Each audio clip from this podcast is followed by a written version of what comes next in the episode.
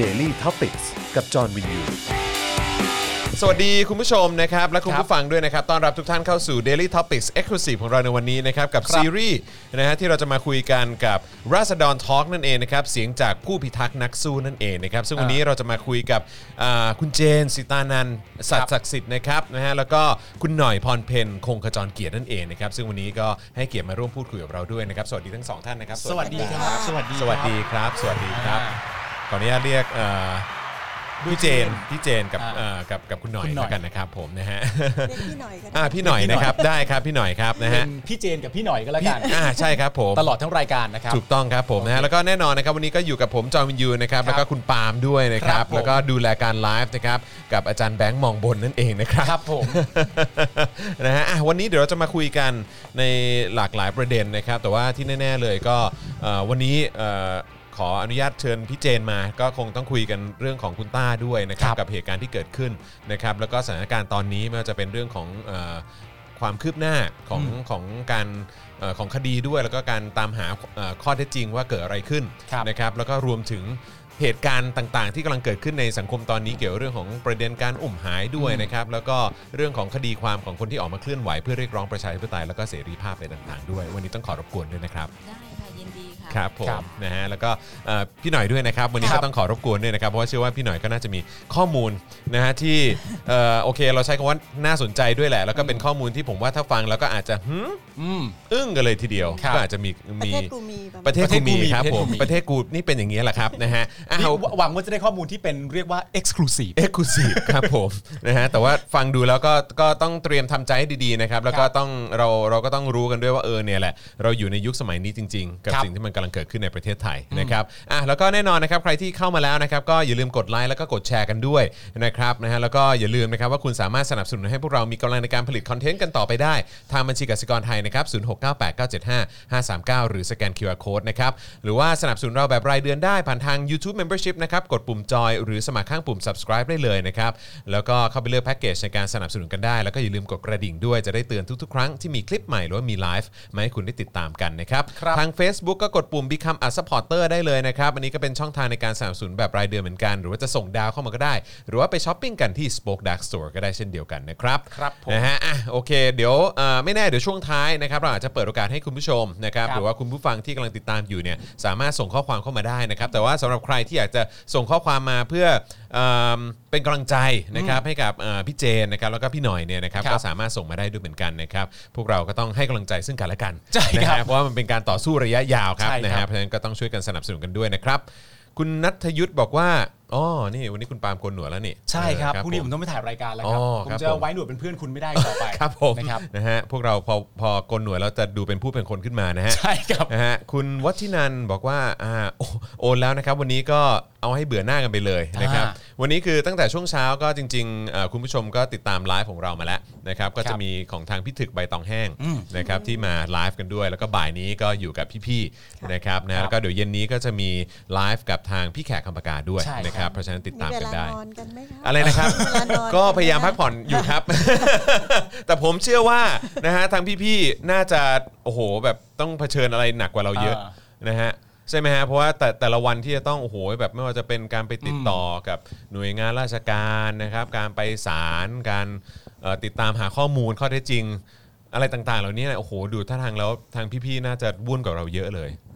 ช่วงนี้พี่เจมเป็นไงบ้างครับ คือต้องถามพี่เจนก่อนว่าช่วงนี้ในแต่ละวันใช้เวลาไปกับการอืมทำอะไรบ้าง อืม ก็ทุกวันนี้นะคะก็ครับกับการตามหาความจริงครับฮะก็อย่างที่บอกแล้วก็เสาะแสวงหาข้อมูล ครับ แล้วก็ไปดูน้องๆที่ศาลหรือตามกิจกรรมของน้องอืม ครับ ๆ ก็คืออย่างที่เราทราบกันนะคะครับว่าน้องๆก็ไม่ได้รับความยุติธรรมแล้วมันอืมก็จะมีหลายส่วนหลายองค์ประกอบที่ที่ที่เราอะค่ะกลับมาก็ก็ ไม่ว่าพี่หน่อยหรือพวกเราก็กำลังทำกันอยู่ แล้วเคลื่อนไหวคือเราไม่ได้หยุดนิ่งอืมครับเพราะว่ามันไม่ใช่เฉพาะคดีของวันเฉลิมครับครับมันยังมีคดีของคนอื่นอีกอืมที่ที่ตามมา เราก็ต้องต้องทำให้มันเป็นกลุ่มก้อนแล้วทำให้เป็นทิศทางเดียวกัน ครับผมค่ะ มันก็ก็ต้องเหนื่อยหน่อยก็ต้องอืมก็ต้องไม่งั้นเราก็จะไม่มีพลังอืมอืมพี่คิดว่าสิ่งที่เราทำทุกวันนี้มันทำให้เราอะขับเคลื่อนไปได้อืมครับอืมถ้าเรามัวแต่บอกว่าเฮ้ยไม่ ไม่เห็นเป็นอะไร ไม่เห็นมีอะไรเกิดขึ้น แล้วอืมเราก็นอนอยู่บ้านแล้วเราไม่ออกมาเคลื่อนไหวเนี่ย มันจะทำให้เราอะ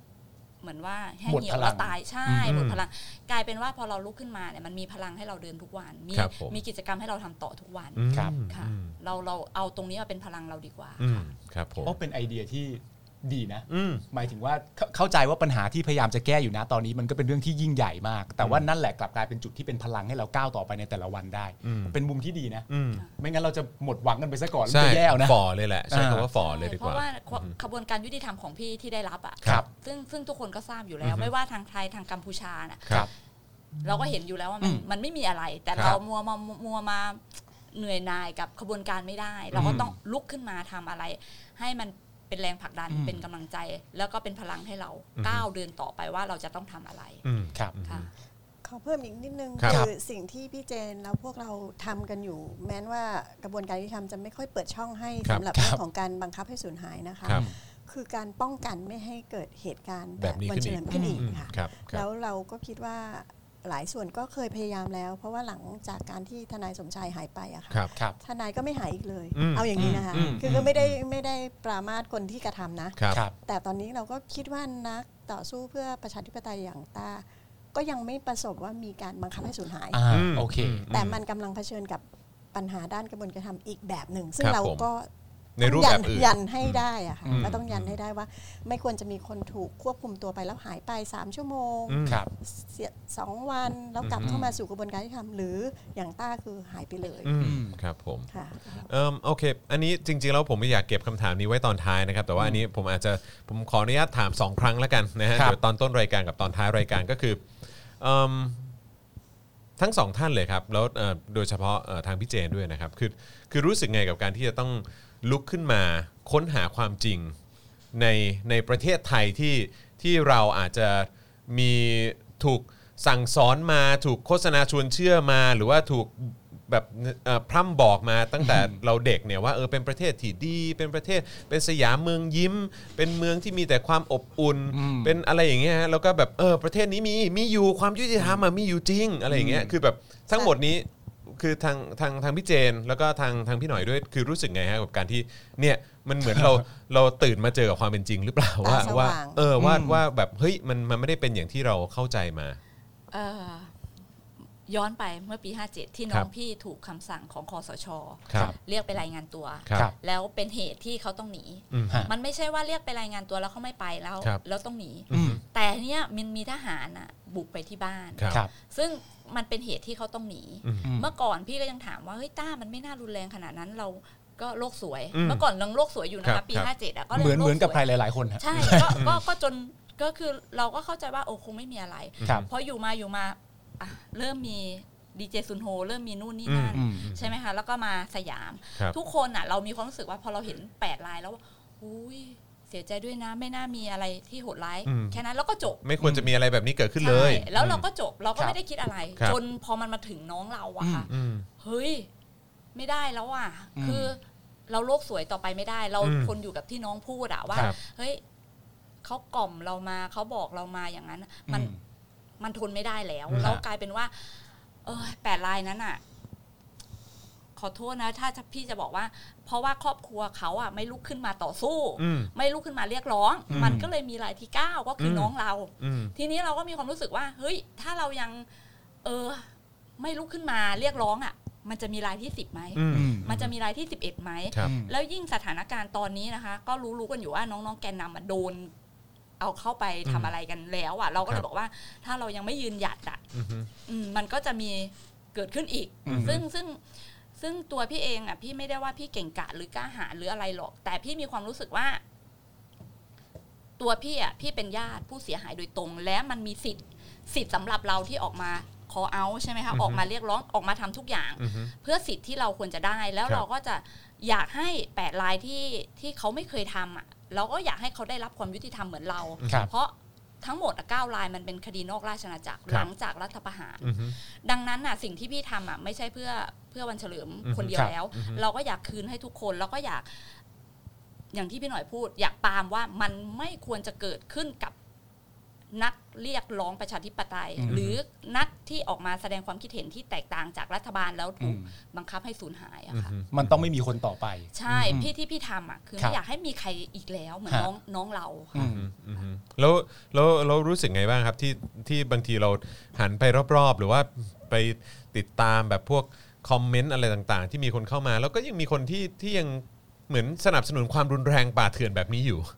เยอะค่ะ มันเออมันมีเยอะมากจนอือฮึช่วงแรก ๆ อะ พี่ก็ไม่ไหวเหมือนกันอือฮึช่วงแรกๆเนาะแต่ว่ามันมันมาถึงวันนี้แล้วค่ะว่าอือฮึว่าเรา คืออย่างที่นั่งรถมากับพี่หน่อยก็เล่าว่าเมื่อในเมื่อวานสารอาญาพี่ก็ไม่ยืน ตอนตอนทานข้าวสองครับร้องครับเพลงผมสองโมงเช้าอะอืค่ะอฮึครับเราก็ไม่ยืนอะอืมแล้วเราบอกว่าอะละทุกคนก็มองว่าเฮ้ยถ้าไม่ยืนมาใครฟาดมากูกัดอืมคือเราก็คิดอย่างนี้ยว่ามันมันเราเรา เฮ้ยเราไม่ยืนแล้วเป็นไรอะอืมเราเรามีความรู้สึกว่าเฮ้ยมันเป็นสิทธิเสรีภาพของเราอะอืมคุณจะกำจัดสิทธิ์เราไม่ได้อือะอฮึครับเราก็เลยบอกไม่สนแล้วตอนเนี้ยก็คือ ใครมาไม่ดีก็ ถึงเวลาเราฟาดกลับอย่ามาว่าเราแล้วกันอืมมันถึงเวลาที่เราต้องลุกขึ้นสู้แล้วอืค่ะมอืมค่ะครับผมบางทีเราก็ยอมมานานเนอะหรือว่าแบบใช่บางทีเราก็เบือนหน้าหนีไปนานใช่เออค่ะนะครับ แต่ว่าพอมาถึงจุดที่ที่ที่เราประสบเองเนี่ยเราเราเข้าใจตรงจุดนี้ดีที่สุดเลยนะครับใช่อืค่ะแต่ผมอยากรู้ของพี่เจนในตอนในตอนที่เริ่มต้นจริงๆเนี่ยก่อนที่จะลุกขึ้นคือตอนนี้สู้มาสักระยะหนึ่งแล้วแหละอืมแต่ตอนที่จะกล้าขึ้นมาลุกสู้ลุกสู้เกี่ยวกับเรื่องนี้จริงๆเนี่ยมีความเกรงกลัวต่ออำนาจ หรือความคุ้นชินว่าเฮ้ยอำนาจเหล่านี้มันสามารถจะทำร้ายเราได้อีกเช่นเดียวกันนะมีความเกรงกลัวกับเรื่องนี้อยู่บ้างไหมฮะคือมันเป็นอย่างนี้ค่ะ ด้วยพี่อะอยู่ในเหตุการณ์วันนั้นครับพี่ว่าพี่อะตัดสินใจเร็ว แล้วก็กระจายข่าวเร็วอ่าไวรัลมันเลยดัง แล้วอันนี้เราก็โอเคพยายามอ้อนวอนขอร้องเขาว่า ตอนนั้นอะพี่เบามากนะ เพราะพี่อืมคิดว่าเฮ้ยเขาอาจจะใจดีปล่อยน้องเราอืมก็คือพยายามปณีประนอมพยายามอ้อนวอนขอร้องแล้วอะครับ ในที่สุดอะมันก็ไม่มีอะไรแล้วอืมแล้วเราจะมาอยู่อย่างนั้นไม่ได้ ก็คือช่วงระยะเวลาผ่านไปเดือนถึงสองเดือนแรกอะเราไม่ได้หลับได้นอน เพราะว่าเราก็หาข่าวตลอดครับหาข่าวว่าเฮ้ยใครมีข่าวนู่นข่าวนี่อืมแต่ว่าก็อย่างที่บอกบางกระแสข่าวว่าเขายังเก็บเขายังพี่เดี๋ยวเขาจะปล่อยออกมาอะไรเงี้ยคืออืมซึ่งเราถ้าถามว่าเราก็มโนไปเรื่อยเนาะเรียกว่ามีความหวังเออใช่ณเวลานั้นเรายังมีความหวังอยู่เนาะใช่ทุกคนเราเราครับเราก็มีความหวังเรายังพูดกับ เอ่อเอ่ยชื่อเขาจะนั้นไหมอืมก็ขอเขาเราก็เราก็ยังคุยกับพี่คนหนึ่งอืมอ่าของประชาไทยอะว่าครับพี่ถ้าเผื่อว่าถ้าเขาปล่อยน้องเราออกมาเดินออกมาจากกอไผ่แล้วแบบอืม hello อะไรเงี้ยเซอร์ไพรส์อะไรเงี้ยเราบอกว่าเราอาจจะเป็นคนลวงโลกอืมพี่ก็เป็นคนหนึ่งที่ลวงโลกนะพี่อืมออกมาแบบนี้อืมแล้วครอบครัวเราก็จะเป็นคนลวงโลกไปเลยอืมพี่เขาบอกว่าเจน พี่ยอม ใครจะตามมาตราหน้าพี่ว่าเป็นหมาอืมหลอกลวงพี่ก็ยอมขอให้ได้ชีวิตต้ากลับคืนมาโอเค คือขอแค่ว่ารู้ว่าเขาปลอดภัยอะใช่ค่ะอืมตอนนั้นก็คือสิ่งสิ่งที่พี่ทำก็คือว่าเราพยายามประนีประนอมทุกอย่างแล้วอืมแล้วก็อย่างที่น้องบอกว่ามันมีหลายกระแสที่บอกว่าหายไปคนนึงแล้ว แกยังกล้าออกมาอีกเหรออืมเดี๋ยวแกจะหายไปอีกคนนึงอืมซึ่งเรามีความรู้สึกว่า เฮ้ย เราอยู่เฉยได้เหรอ เออ นั่นน้องเรานะอืมถ้าจะหายไปอีกก็เอาสิ มาอืม วัดกันอ่าสักตั้งเพราะตัวพี่ก็แก่แล้วอะเนาะอนาคตก็ไม่มีแล้วอะอะว่ากันมา จะตายก็ว่ามา จะหายไปอีกคนก็ว่ามาอืมแต่ครอบครัวเราอะค่ะพร้อมสู้ พี่หายไปอีกคนน้องชายก็จะลุกขึ้นมาอีกคนหนึ่งอืมอ่าค่ะโอเคเอองั้นขอขอมาที่ที่ที่พี่พี่หหน่น่ออยยด้วยแล้วกันนะครับแล้วแล้วคือพี่หน่อยก็พูดถึงเหตุการณ์ตั้งแต่ทนายสมชายแล้วนะครับ จนมาถึงเอ่อเหตุการณ์ล่าสุดอย่างค่ะของคุณต้าเอ่อคุณวันเฉลิมนี่แหละก็ มันสร้างความสะเทือนใจให้กับคนคนในสังคมเยอะแยะมากมายมาก ๆ เลย แล้วแล้วแล้วในมุมของพี่หน่อยมองมองว่ายังไงครับว่าเราเรายังคงอยู่ในประเทศที่ในปีนะ2020 2021 ต่างๆเหล่านี้มันยังมีมันยังมีบรรยากาศของความกลัวและความอำมหิตและความรุนแรงที่สามารถทำได้ขนาดนี้อยู่เลยอะอืมเออในในมุมพี่หน่อยคิดว่ายังไงฮะ ก็เกี่ยวข้องกับเรื่องที่คำถามครั้งแรกก็คือการพยายามที่จะค้นหาความจริงอะค่ะครับคือจริงๆ เราเพิ่งลงพื้นที่ 3 จังหวัดชายแดนภาคใต้เนาะฮะแล้วก็ไปที่มัสยิดแห่งหนึ่งที่เป็นบ้านของอิหมัมให้ยีซูหลงเนาะครับเขาหายไปกะ68 ปีแล้วอืนะคะมครับ แล้วสิ่งที่มันสะท้อนใจจากการพูดคุยกับครอบครัวของเออโต๊ะมีนานะคะครับก็คือว่าเขา เห็นภาพของเออศพเรียกว่าศพเนาะที่พันผ้ามักขาวอะค่ะ แล้วก็ผูกมัดเอ่อเหมือนกับที่คำบรรยายของคณะกรรมการตรวจสอบข้อเท็จจริงที่เกิดขึ้นหลังเหตุการณ์การหายตัวไปของอิหมัมเอ่อให้ยิสุหลง 3 ปีครับคำบรรยายของคณะสอบสวน ซึ่งเกิดขึ้นหลังจากการเปลี่ยนเปลี่ยนแปลงระบอบการปกครองในช่วงนั้นสั้น ๆนะนะคะ เหมือนกับ ศพที่เห็นที่ลอยมาติดฝั่งน้ำที่แม่น้ำโขงอืมแล้วญาติของผู้เสียหายทั่วทั่วประเทศไทยเท่าที่บันทึกได้ครับนับตั้งแต่เหตุการณ์ให้ยิสุหลงนะคะเอ่อแต่มันก็ทิ้งช่วง เพราะไม่มีการเก็บรวบรวมข้อมูล แล้วก็มานับอีกครั้งหนึ่งกรณีธนงโพอาจอือฮึแล้วก็คดีสุดท้ายก็คืออาวันเฉลิมอือฮึเรารวบรวมในนามขององค์กรสิทธิมนุษยชนในประเทศอะค่ะครับ ได้ 111 รายหนึ่งร้อยสิบเอ็ดราย แต่เอ่อมีหลักฐานและข้อมูลเพียงพอที่จะส่งให้คณะกรรมการอ่าอ่าเขาเรียกว่าคณะกรรมการเอ่อการป้องกันไม่ให้บุคคลสูญหายขององค์การสหประชาชาติได้ครับแค่ 85 รายอืมโอเคนะคะหลาย ๆ เหตุการณ์นะคะฮะฮะทั้งยาเสพติดเอ่อพฤษภาธมินครับกรณีอินดิวิ u a l กรณีลายกรณีที่ครับมีเอ่อข้อมูลชัดเจนแล้วเขาก็รับที่จะ พิจารณาค้นหาความจริงไปพร้อม ๆ กับการทำงานกับรัฐบาลไทยครับนะคะทั้งหมดทั้งมวลกำลังจะบอกว่าการค้นหาความจริงเรื่องนี้ยากแล้วก็เกิดขึ้นไม่ได้เลย ถ้าไม่เป็นการกระทำของหน่วยงานของรัฐอืมอืมเพราะการอุ้มหายในทุกกรณีหรือเกือบจะทุกกรณีเป็นการกระทำของเจ้าหน้าที่รัฐอืมอืมถ้าไม่โดยตรงก็โดยอ้อมครับถ้าไม่ได้ทำเองก็ปกปิดอืมดังนั้นเอ่อ ความหวังยังมีนะคะครับเพราะว่าเอ่อสิ่งที่เราทำกันอยู่ แล้วก็เอ่อตลอดมาก็คือเราพยายามที่จะสร้างกรอบกระบวนการยุติธรรมที่ป้องกันไม่ให้มีใครหายไปจากเอ่อกระบวนการยุติธรรมอืมครับนะคะก็คือถ้าจับก็ต้องจับชอบครับมีหมายเรียกมีอะไรฮะที่ถูกต้องและพาไปในสถานที่ที่เป็นสถานที่ของรัฐ ไม่ใช่ safe house อืมครับแล้วก็การดำเนินการต่างๆ เหล่านี้มันดีขึ้นโดยลำดับอืมอืมแต่ต้องยอมรับว่า มันเลวร้ายลงไอ้ช่วงรัฐประหารตั้งแต่ปีครับผม57เฉพาะในส่วนกรุงเทพนะคะ ครับแต่ถ้าใน 3 จังหวัดเนี่ยมันก็ เหมือนเดิม17 ปีมาแล้ว ที่กระบวนการอ่ายุติธรรมนอกระบบแบบเนี้ยครับ ถูกใช้แล้วก็ถูกสถาปนาให้เป็นเครื่องมือของรัฐ อืม ที่จะควบคุมพวกเรา ครับ อืม ก็อยากจะพูดวัฒกรรมคล้ายๆพี่เจนว่าไม่ได้เป็นการกล่าวหาหรือกล่าวโทษใครว่า ครับ ถ้า ก้าแปดกรณีนั้นได้ลุกขึ้นมาดำเนินการได้ ครับเราก็จะไม่มีวันที่เก้าอืมอืมถ้าในสามจังหวัดก็คือว่า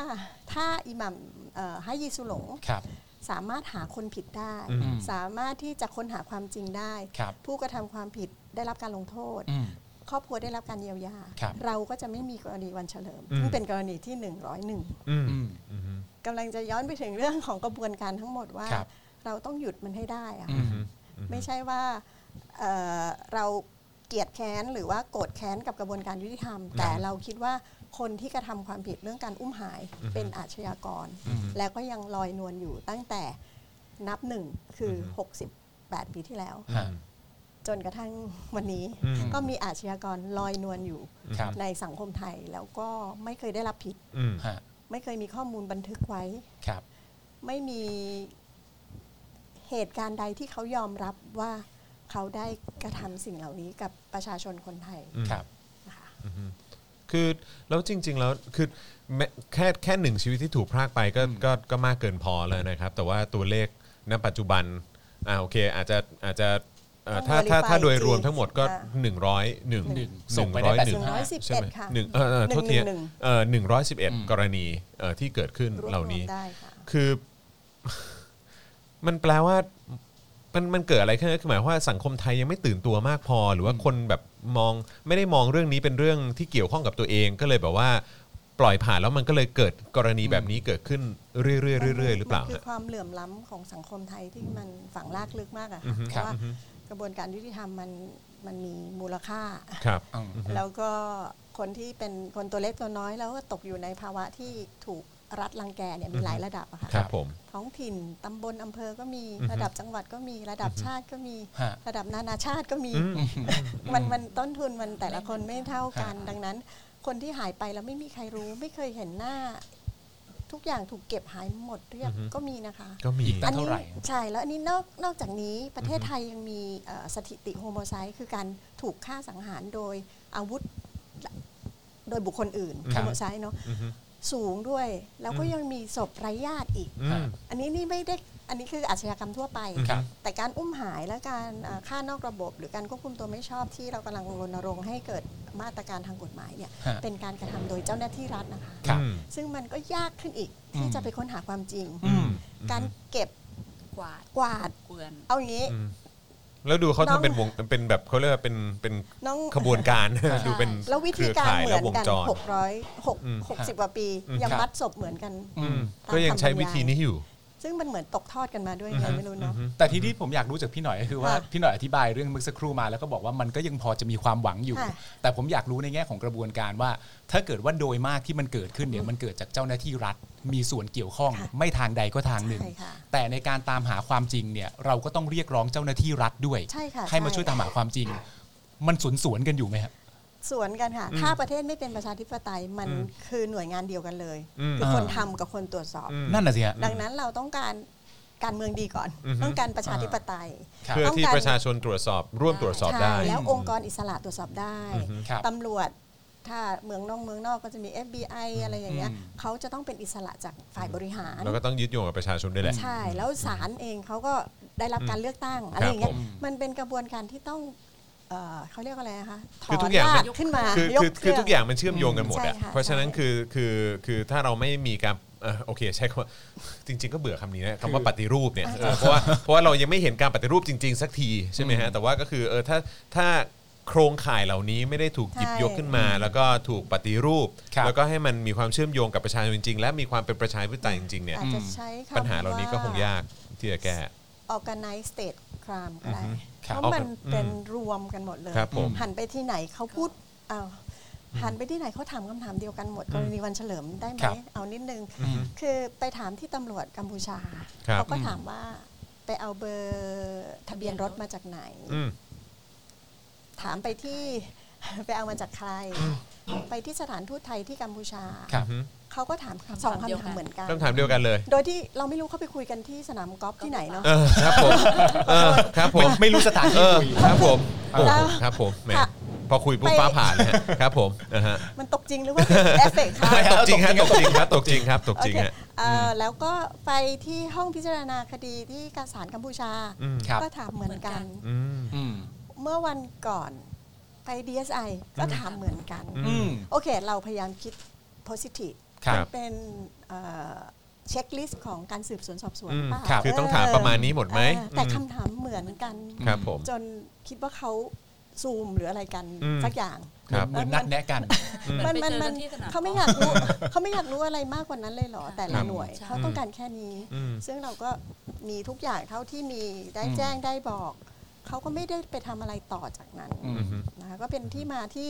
เราคิดว่ากระบวนการยุติธรรมเรื่องการอุ้มหายอะค่ะอืมจะต้องปฏิรูปอย่างที่บอก แล้วก็จะต้องค้นหาความจริงให้ได้นำคนผิดมาลงโทษฮะเยียวยาผู้เสียหาย และมีกฎหมายอืมที่จะทำให้การอุ้มหายเป็นความผิดทางอาญาครับเพราะมันเป็นอาชญากรรมอืมและมันมีอาชญากรอืมดังนั้นคุณต้องเอาเขาเข้าสู่กระที่บวนมีกาครนต้องรับผิดชอบครับทั้งผู้บังคับบัญชาผู้กระทำความผิด และก็อาจจะมีบทเอ่อยกเว้นโทษให้สำหรับผู้ที่เปิดเผยข้อเท็จจริงได้อืมสำหรับกฎหมายใหม่ที่เรายังไม่มีนะคะครับครับครับผมค่ะก็จะเป็นที่เราต้องการเพื่อที่จะให้มีความหวังกับกระบวนการยุติธรรม แล้วก็อืมการค้นหาความจริง และป้องกันไม่ให้มีเหตุแบบนี้เกิดขึ้นอีกค่ะเอออันนี้ขอเสริมถามเพิ่มอีกนิดเดียวฮะคือแล้วแล้วเอิ่ม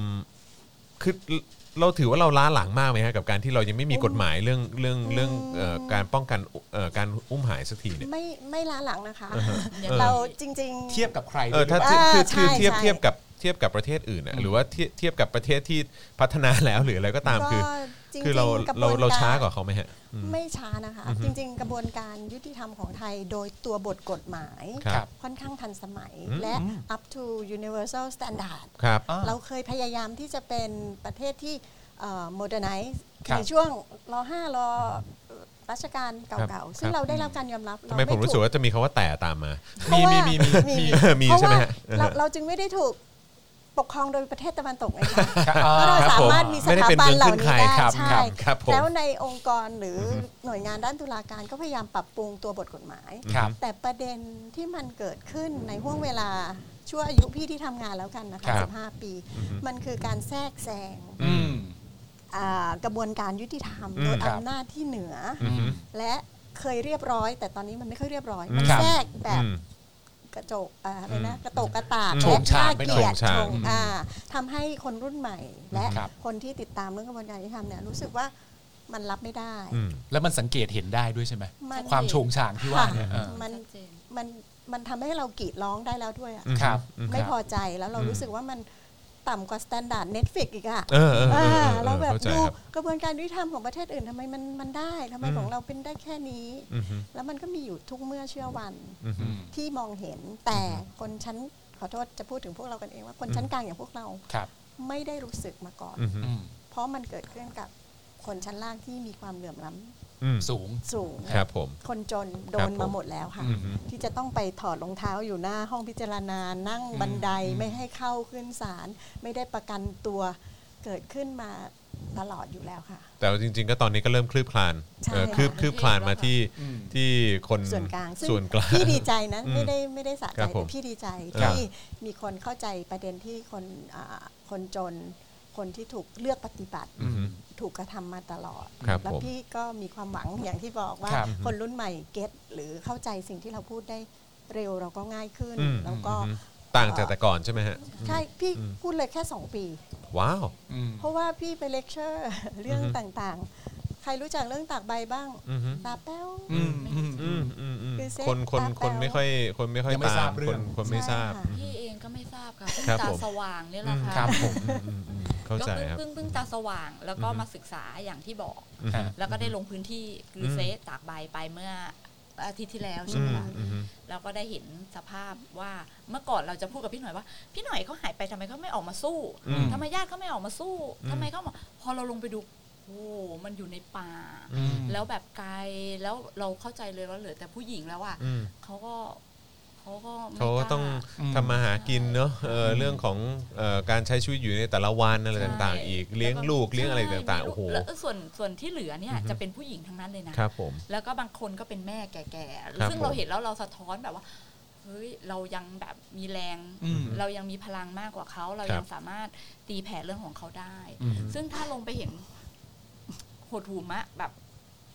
คือผู้เสียหายด้วยกันนะคะครับครับ ต้องเข้าใจว่าผู้เสียหายมองตากันนะคะแล้วมันรู้ก็รู้เลย ค่ะอืมแล้วเราอะผ่านมาแค่สิบเดือน อืมแต่พวกเขามาผ่านมาสิบเจ็ดสิบแปดปีอะอืมอารมณ์เขายังอยู่อะอืมเราก็คือมันจุกอะอยากอืมอยากจะบอกว่าทั้งจุกและเจ็บอะอืมอย่างที่พี่หน่อยพูดว่า เออ ทางภาคใต้มันเกิดมานานแล้วนะแต่อืมพวกเราอะเพิ่งมาตื่น รู้ตื่นตื่นตื่น ตื่นกับ พอเราถูกกระทำอะมันเพิ่งอืมตื่นเนี่ยค่ะ มันเป็นอะไรที่แบบ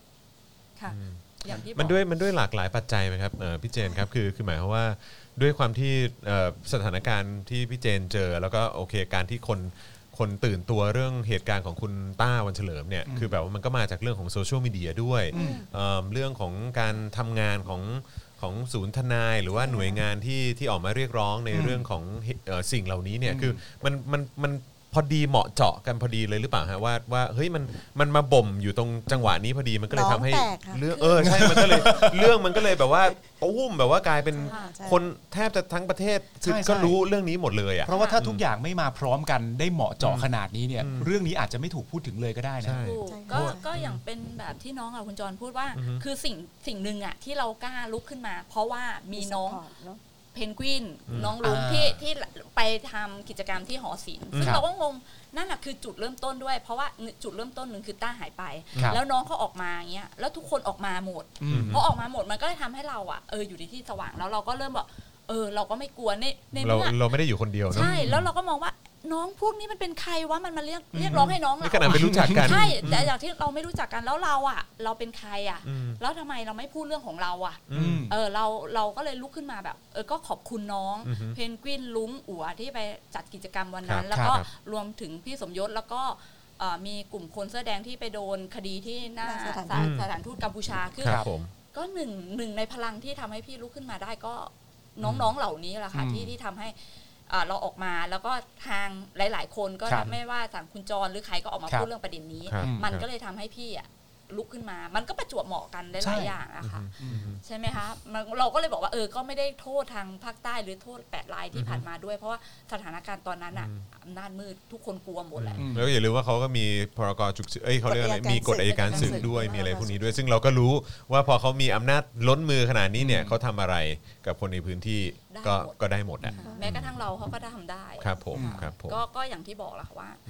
นะเรามันมันประจวบเหมาะกันแล้วเราก็ ประชาธิปไตยพูดง่ายๆ มันเปลี่ยนแล้วแหละ แล้วมันก็กำลังจะเบ่งบานอืมแต่เราไม่รู้วันไหนครับผมนะครับเราต้องผมสู้กันต่อไปอะค่ะคือรู้ว่ามาแน่มาแน่นะครับใช่ค่ะนะฮะอืมแต่ว่าจบก็รุ่นแค่พี่ว่าจะนะเมื่อไหร่อะไรฮะจบรุ่นพี่ครับผมนะฮะต้องต้องรุ่นจบต้องรุ่นพวกเรานนานมากครัไปหน่อยผมจบรุ่นพี่แหละครับผมได้ครับได้ครับนะฮะโอเคงั้นเอิ่มคืองั้นงั้นจอนขออัปเดตนิดนึงแล้วกันนะครับเอ่อพี่เจนครับคือ คือล่าสุดเนี่ยที่จอนรายงานไปหรือว่าพูดในรายการไปเนี่ยก็คือ กรณีที่จริง ๆ แล้วทางปอทก็ทราบนี่ว่าคุณวันเฉลิมเนี่ยอยู่ที่ไหน อะไรยังไงที่กัมพูชาอยู่ห้องพักเออเขาอยู่รู้หมดอพาร์ตเมนต์ไหนเอ่อประตูทางเข้าอะไรยังไงบ้างคือรายละเอียดมีหมดเลย รู้มาตั้งแต่ปี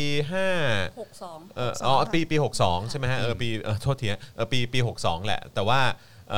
ล่าสุดที่ที่พี่เจนจะเราใช้คำในรายการคือใช้คำว่าออกออกมาแหกอะนะใช่เอใช่อออกมาแหกนะครับถึงเวลาก็คืออ้าวก็คือคุณรู้มาก่อนนี่อ่าเออแล้วคือแล้วเป็นไงฮะกับการเข้าถึงข้อมูลนี้ได้แล้วปฏิกิริยาการตอบสนองอะไรของหน่วยงานพวกนี้มันคือยังไงฮะคือก็อย่างที่พี่หน่อยเล่าไปอะครับนะคะว่าเขาจะพยายามถามเราซึ่งซึ่งเราอะไปกัมพูชามาอืมไม่ว่า DSI หรืออ่าอายการสูงสุดอายการสูงสุดหรืออะไรก็ช่างอือฮึเขาอยากรู้ว่าเรามีอะไรในมืออือม ซึ่งซึ่งซึ่งที่พี่ไปกัมพูชา คนก็ต้องมองเนาะต้องมองว่าพี่เฮ้ยถ้ามันไม่มีอะไรอะมันไม่ไปถึงกัมพูชาให้หมดเงินเท่าไหร่อืมแล้วครับสถานการณ์โควิดอือฮึเขาก็อยากรู้ว่าเรามีอะไรอืมอืมดังนั้นพอพี่กลับมาเขาก็เลยอยากรู้ว่าคุณมีอะไรในมือออืมอืมแต่เราก็บอกว่าเราก็อยากจะบอกเขาอยู่เหมือนกันว่า เราก็ทำงานมาตั้งแต่วันแรกที่น้องหายไปครับครับเพราะเรารู้สถานการณ์อยู่แล้วครับเราก็ทำการเก็บข้อมูล เราก็ทำการหลาย ๆ อย่างของเราครับเพราะว่าถ้าเราไม่ทำอะ เขากบเกลื่อนแน่นอนอืมซึ่งเราก็รู้ว่าเขากบเกลื่อนจริง ๆ อย่างอืมที่เราไปคุยกับเอ่อรองผู้บัญชาการตำรวจตำรวจแห่งชาติของกัมพูชาครับผมซึ่งเขาบอกว่าวิดีโออะ16 ตัวที่ที่ดูกล้องวงจรกล้องวงจรปิดอืมเออกล้องวงจรปิดที่คอนโดอะค่ะครับ16 ตัว เขาไปนั่งดูตั้งแต่วันที่ 2 ถึงวันที่ 6 ไม่มีเหตุการณ์นี้เกิดขึ้นจริงอ่าอะแล้วแสดงว่าอะไรเราเอาเอาเราเราเอาวิดีโอที่ออกมาสองคลิปอะอือฮึเราเอามาจากไหนอืมเราเราเมคขึ้นมาเหรอ ซึ่งซึ่งนี่แหละเป็นสิ่งที่เขา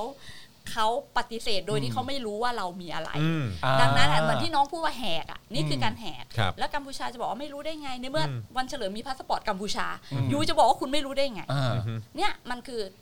หลาย ๆ อย่างที่ที่ที่เราพยายามจะบอกว่า เอ้ย ฉันมีนะอืมแต่คุณอะพยายามจะกลบเกลื่อน แต่เขาอืมไม่รู้ว่าเราทำมาก่อนหน้านี้อืมซึ่งเขาก็ไม่คิดว่าคนอย่างพี่จะบ้าทำขนาดนั้นอ่าครับผมใช่ไหมคะ แล้วก็อย่างที่บอกว่า เราก็ส่งคนอะค่ะ เข้าไปให้ปากคำที่ยูเอ็นตั้งแต่ว่าช่วงแรก ๆ แล้วที่น้องหายไป ครับเพราะเราทำงานควบคู่กัน แต่ก็อย่างที่บอกเขาก็ไม่รู้ อืมเราก็พยายามทุกอย่างแหละ อืมปิดทุกช่องทางที่ที่ที่เขาพยายามจะอ่า ส่งข้อความไปหา UN ใช่ไหมคะอือฮึหลายครั้งที่ต่อไปทางรัฐบาลไทยกตก็บอกอืมซึ่งกตรู้ดี อันนี้ไม่อยากจะบอกนะว่ากตคุณส่วนรู้การอต่างยู่ปแล้วระเทศอืมแล้วก็ส่งไปต่างประเทศไป ซึ่งเราก็บอกอืมไม่เป็นไรในเมื่อ UN สำนักงานข้าวหลวงใหญ่ที่เจนีวาเขาอือฮึอ่าชี้ชัดมาแล้วแหละอือฮึว่ามันหาย มันเหตุการณ์เนี้ยเกิดขึ้นจริงแล้วหายไปที่จกัริมงพูชาจากกัมพูชาอือฮึแล้วก็อเมริกาก็เพิ่ง มีรายงานมีรายงานสถานการณ์สิทธิมนุษยชนทั้งสองประเทศอืมที่ระบุเรื่องการหายตัวไป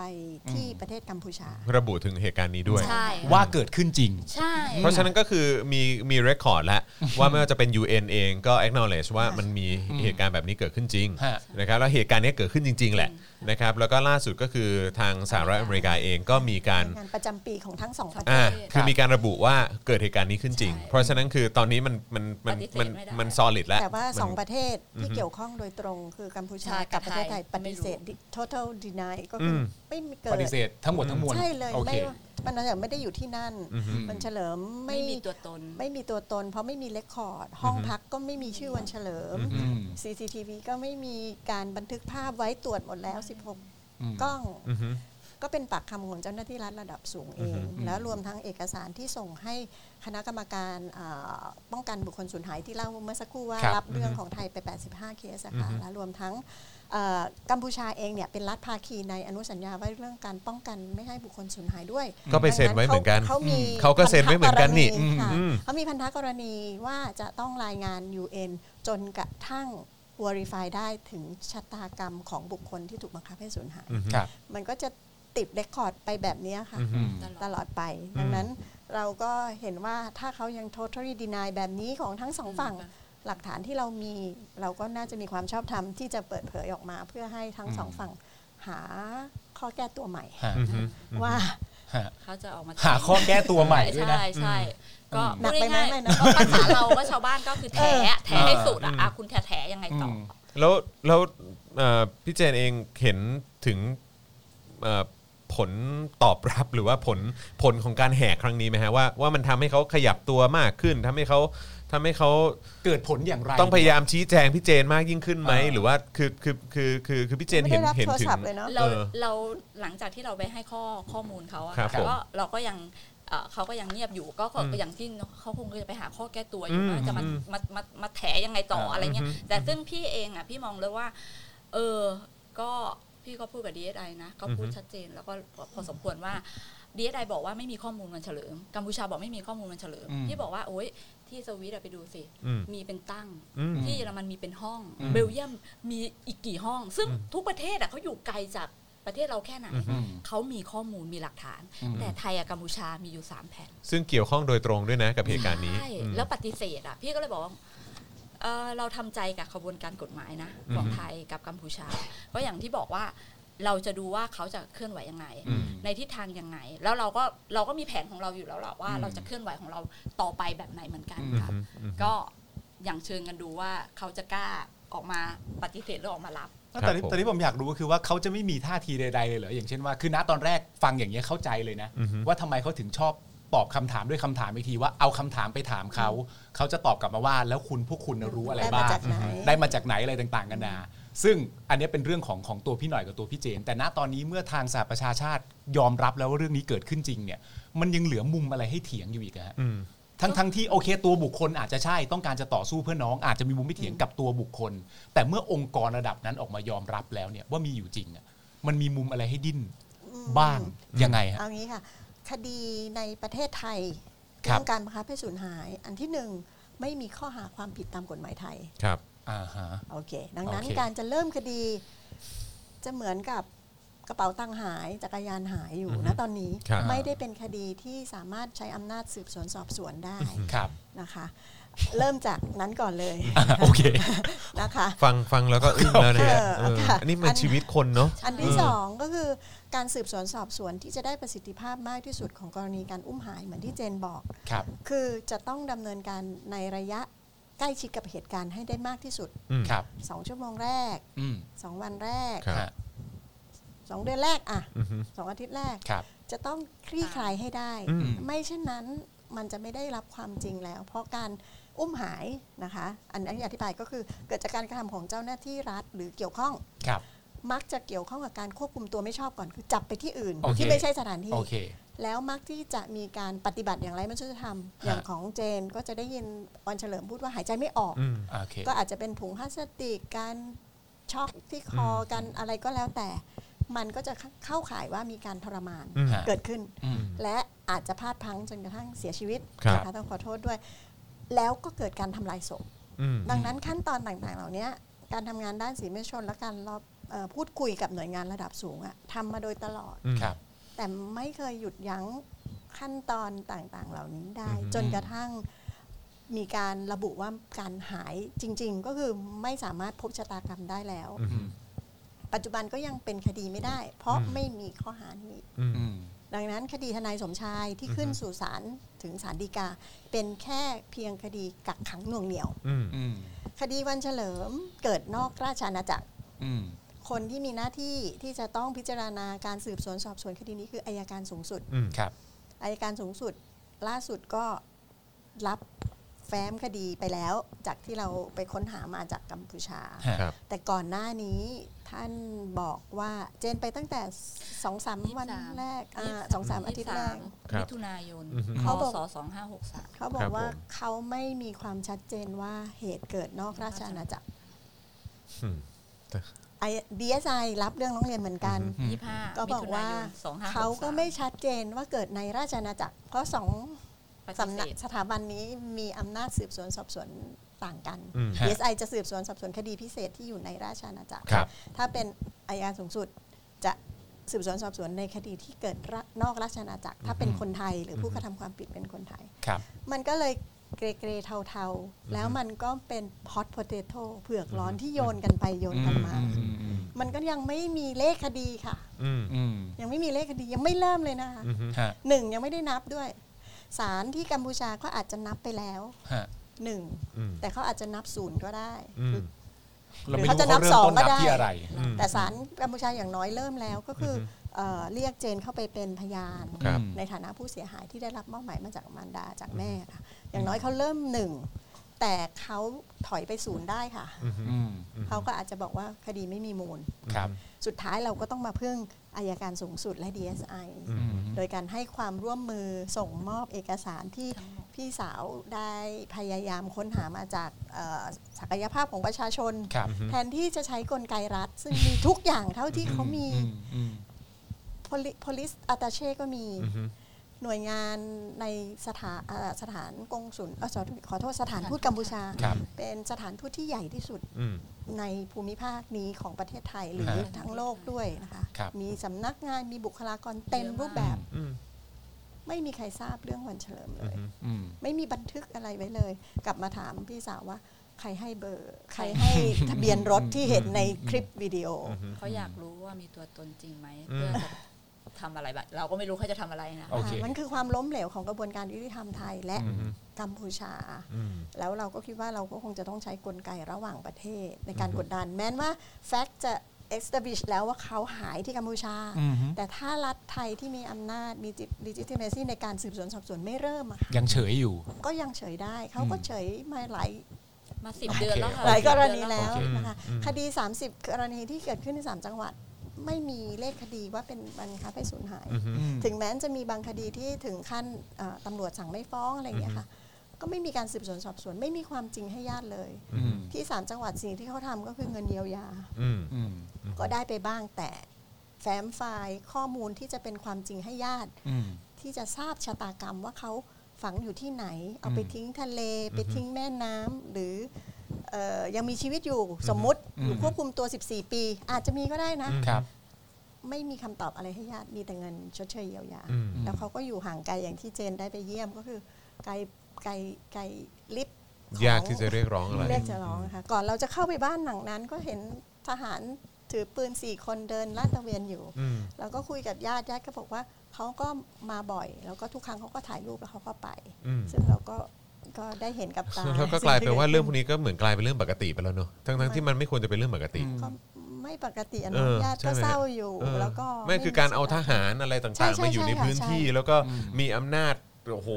เยอะขนาดนั้นมีคือ อำนาจยิงผิดก็มีอะใช่แล้วคนคือผิดค่ะ แล้วคืออยู่มาไม่รู้กี่สิบปีแล้วเนอะเออนะฮะแล้วก็ก็คือคนในพื้นที่แบบอ๋อก็ปกติแล้วเขาก็มาประจำซึ่งเรา มันไม่ควรจะเป็นอย่างนี้ เป็น survival ไม่แต่มัน mode ตอะลกมากนะที่คุณถามตอนแรกอย่างที่พี่หน่อยไล่าให้ฟังเมื่อกี้ด้วยตัวเออกฎหมายอะครับแต่ว่าตัวกฎหมายที่ว่าแบบเนี้ยก็ถือว่าทันสมัยแล้วนะเออ มันก็ฟังฟังๆดูแปลกๆอยู่เหมือนกันใช่นะว่าไอ้ยังแต่มันทันสมัยยังจะไงถามพี่หน่อยอะว่าว่าพรบนี้ยังไม่ผ่านนะ ใช่ก็เลยจะถามอ่าเข้าใจ เอออย่างนี้ พี่หน่อยคือหมายความว่าแบบนี้มันเราจะทันเราต้องมีเราต้องมีพรบฉบับนี้ นี่ถือว่าเราเรายังไม่ล้าหลังอีกเหรอครับ อ๋อ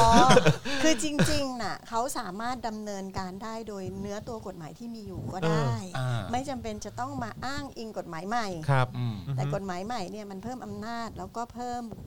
นิยามบทลงโทษ ที่กว้างขึ้น ครับ คุณสามารถเอางี้คดีบิลลี่ดีกว่า ครับ อืมอืม คนอัที่นนี้เห็ก็นเป็นอีกกรณีหนึ่งอืมอะคนที่เห็นบิลลี่คนสุดท้ายครับจับกลุ่มคนสุดท้ายเป็นเจ้าหน้าที่รัฐอืมมีตำแหน่งหัวหน้าอืมอุทยานแห่งชาติครัแก่บงกระจานครัอับนนี้คือคนที่เพิ่งโดนออกจากราชการไปใช่อืมครับ นับตั้งแต่วันแรกพี่ไปลงพื้นที่ประมาณสัก3-4วันหลังจากเกิดเหตุครับเขาควรจะถูกตำรวจจับอืมอืมในฐานะผู้ต้องสงสัยเลยใช่นะเออครับผมไม่เกิดขึ้นเป็นระยะเวลา กี่ปีแล้วจนี่นเห็นอืมถังแดงอืม กรณีออกจากราชการก็ไม่ใช่คดีอันนี้เป็นเรื่องอื่นนะใช่เออค่ะใช่ครับผมอันนี้แหละค่ะเป็นสิ่งที่ว่ากฎหมายมีทำได้อือฮึเขาเป็นผู้ต้องสงสัย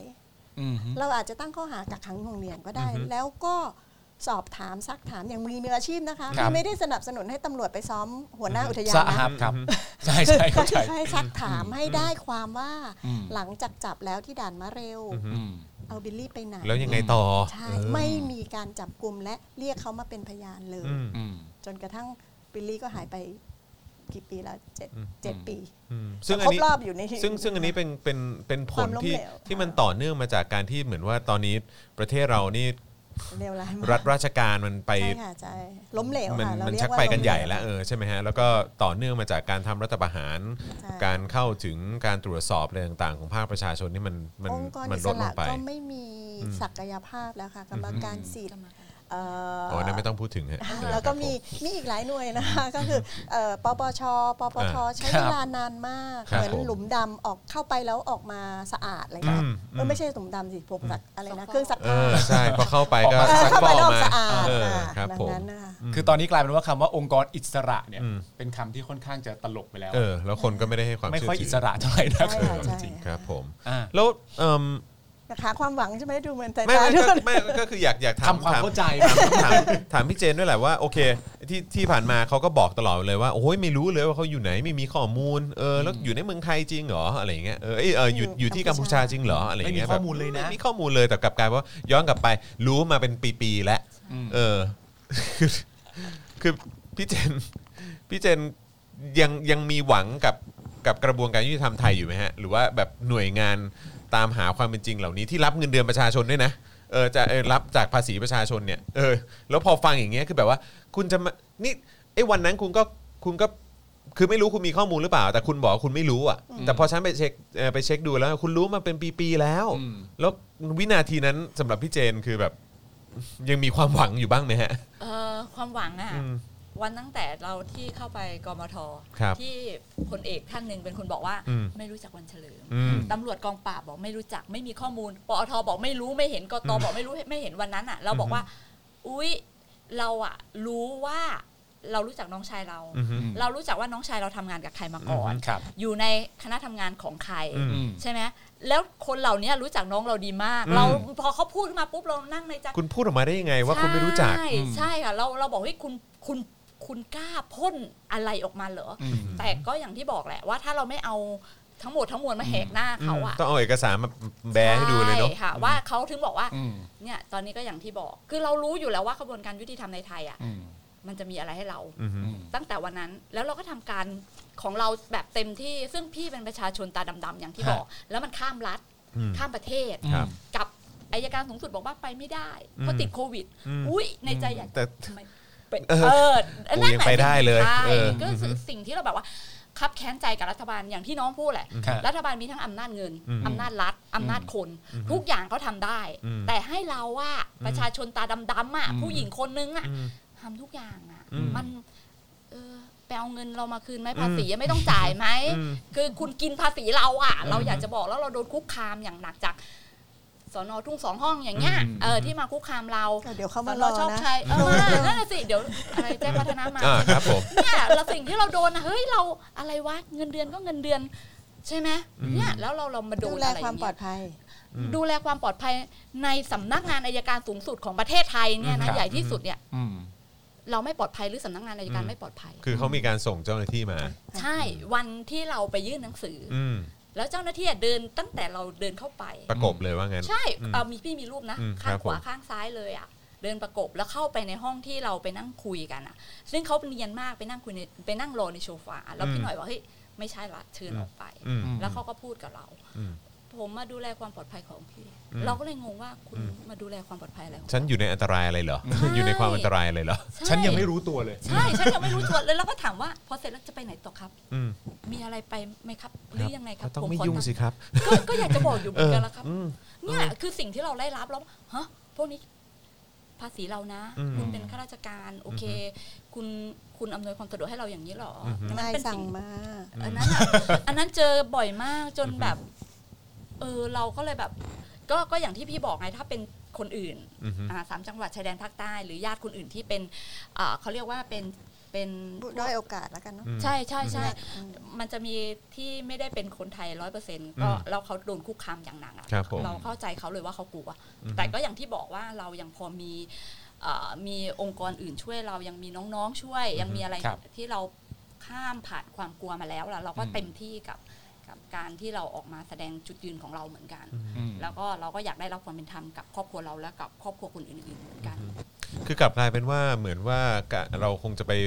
เอ่อพึ่งความกระตือรือร้นของทางภาครัฐเนี่ยน่าจะเป็นเรื่องที่เอ่อคาดหวังยาก คาดหวังได้ยากยาก เพราะว่าดูท่าทางความคืบหน้าอะไรหลาย ๆ อย่างที่มันเกิดขึ้น โดยเฉพาะในคดีของคุณคุณต้าเองเนี่ยคุณวันเฉลิมเนี่ยคือมาจากฝั่งเอ่อ พี่เจนแล้วก็ครอบครัวหรือคนใกล้ชิดหรือว่าทางเอ่อทนายเอ่อทางศูนย์ทนายมากกว่าด้วยซ้ำที่ที่มีการขยับตัว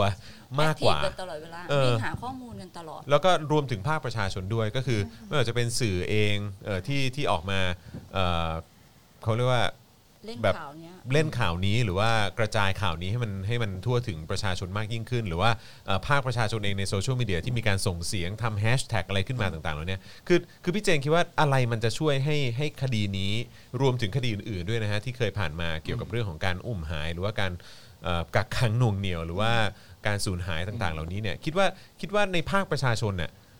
เอ่ออันนี้ภาคภาคประชาชนก่อนแล้วกันนะคือเรายังอย่าเพิ่งไปพูดถึงภาครัฐเลยเพราะเห็นพฤติกรรมเขาแล้วก็เหนื่อยหน่ายเหลือเกิน แต่ว่าในภาคประชาชนเองอะไรที่มันจะช่วยผลักดันให้สิ่งเหล่านี้มันเคลื่อนที่ไปข้างหน้าหรือมันแล้วก็สำเร็จ เออสำเร็จมากยิ่งขึ้นครับ ในในมุมของพี่เจนก่อนแล้วกันครับ ในมุมของพี่ก็มองว่าทุกวันนี้มันก็ก้าวมาจากเมื่อก่อนเป็นศูนย์ครับตอนนี้ก็ก้าวมา 3 4 แล้วนะอืมถ้าพี่มองแล้วก็ยังมีพวกน้องครับ ๆ แล้วคนที่ยังสนใจแล้วก็พยายามขับเคลื่อนต่อ ครับ อันนี้เราก็ถือว่าเราได้ แล้วทุกคนน่ะ ได้ตาสว่างอือฮึครับ นานาชาติได้รับรู้ นี่ก็เป็นส่วนหนึ่งที่ที่ที่นานาชาติอะตคดีวันเฉลิมเนี่ยเป็นอะไรที่ โอ้หลายประเทศเนาะพี่นะอืมที่ไปกัมพูชาแล้วแบอืบมนักข่าว นักข่าวบ้านเขาว่าห้าสิบหกสิบคนอืมประเทศอะไรที่เราไม่เคยรู้จักนะ ก็ยังมาทำข่าวเรื่องครันี้บอืมแล้วไปตีข่าวแล้วมันมันทำให้เรารู้รู้สึกว่าเออคดีนี้ไม่ใช่คดีอืมธรรมดาอืมมันก็แสดงว่าโลกให้ความสนใจ ใช่ค่ะอืมตอนนั้นก็คือเราไปกัมพูชาใช่ไหมคะ แล้วฮะ เนี่ยนักข่าวนักคือประเทศที่ไม่ได้ เราแทบจะแบบวู้เขามาสนใจอืมคดีเราใช่ไหมอืมอะไรเงี้ยมันก็เลยทำให้เรารู้ว่า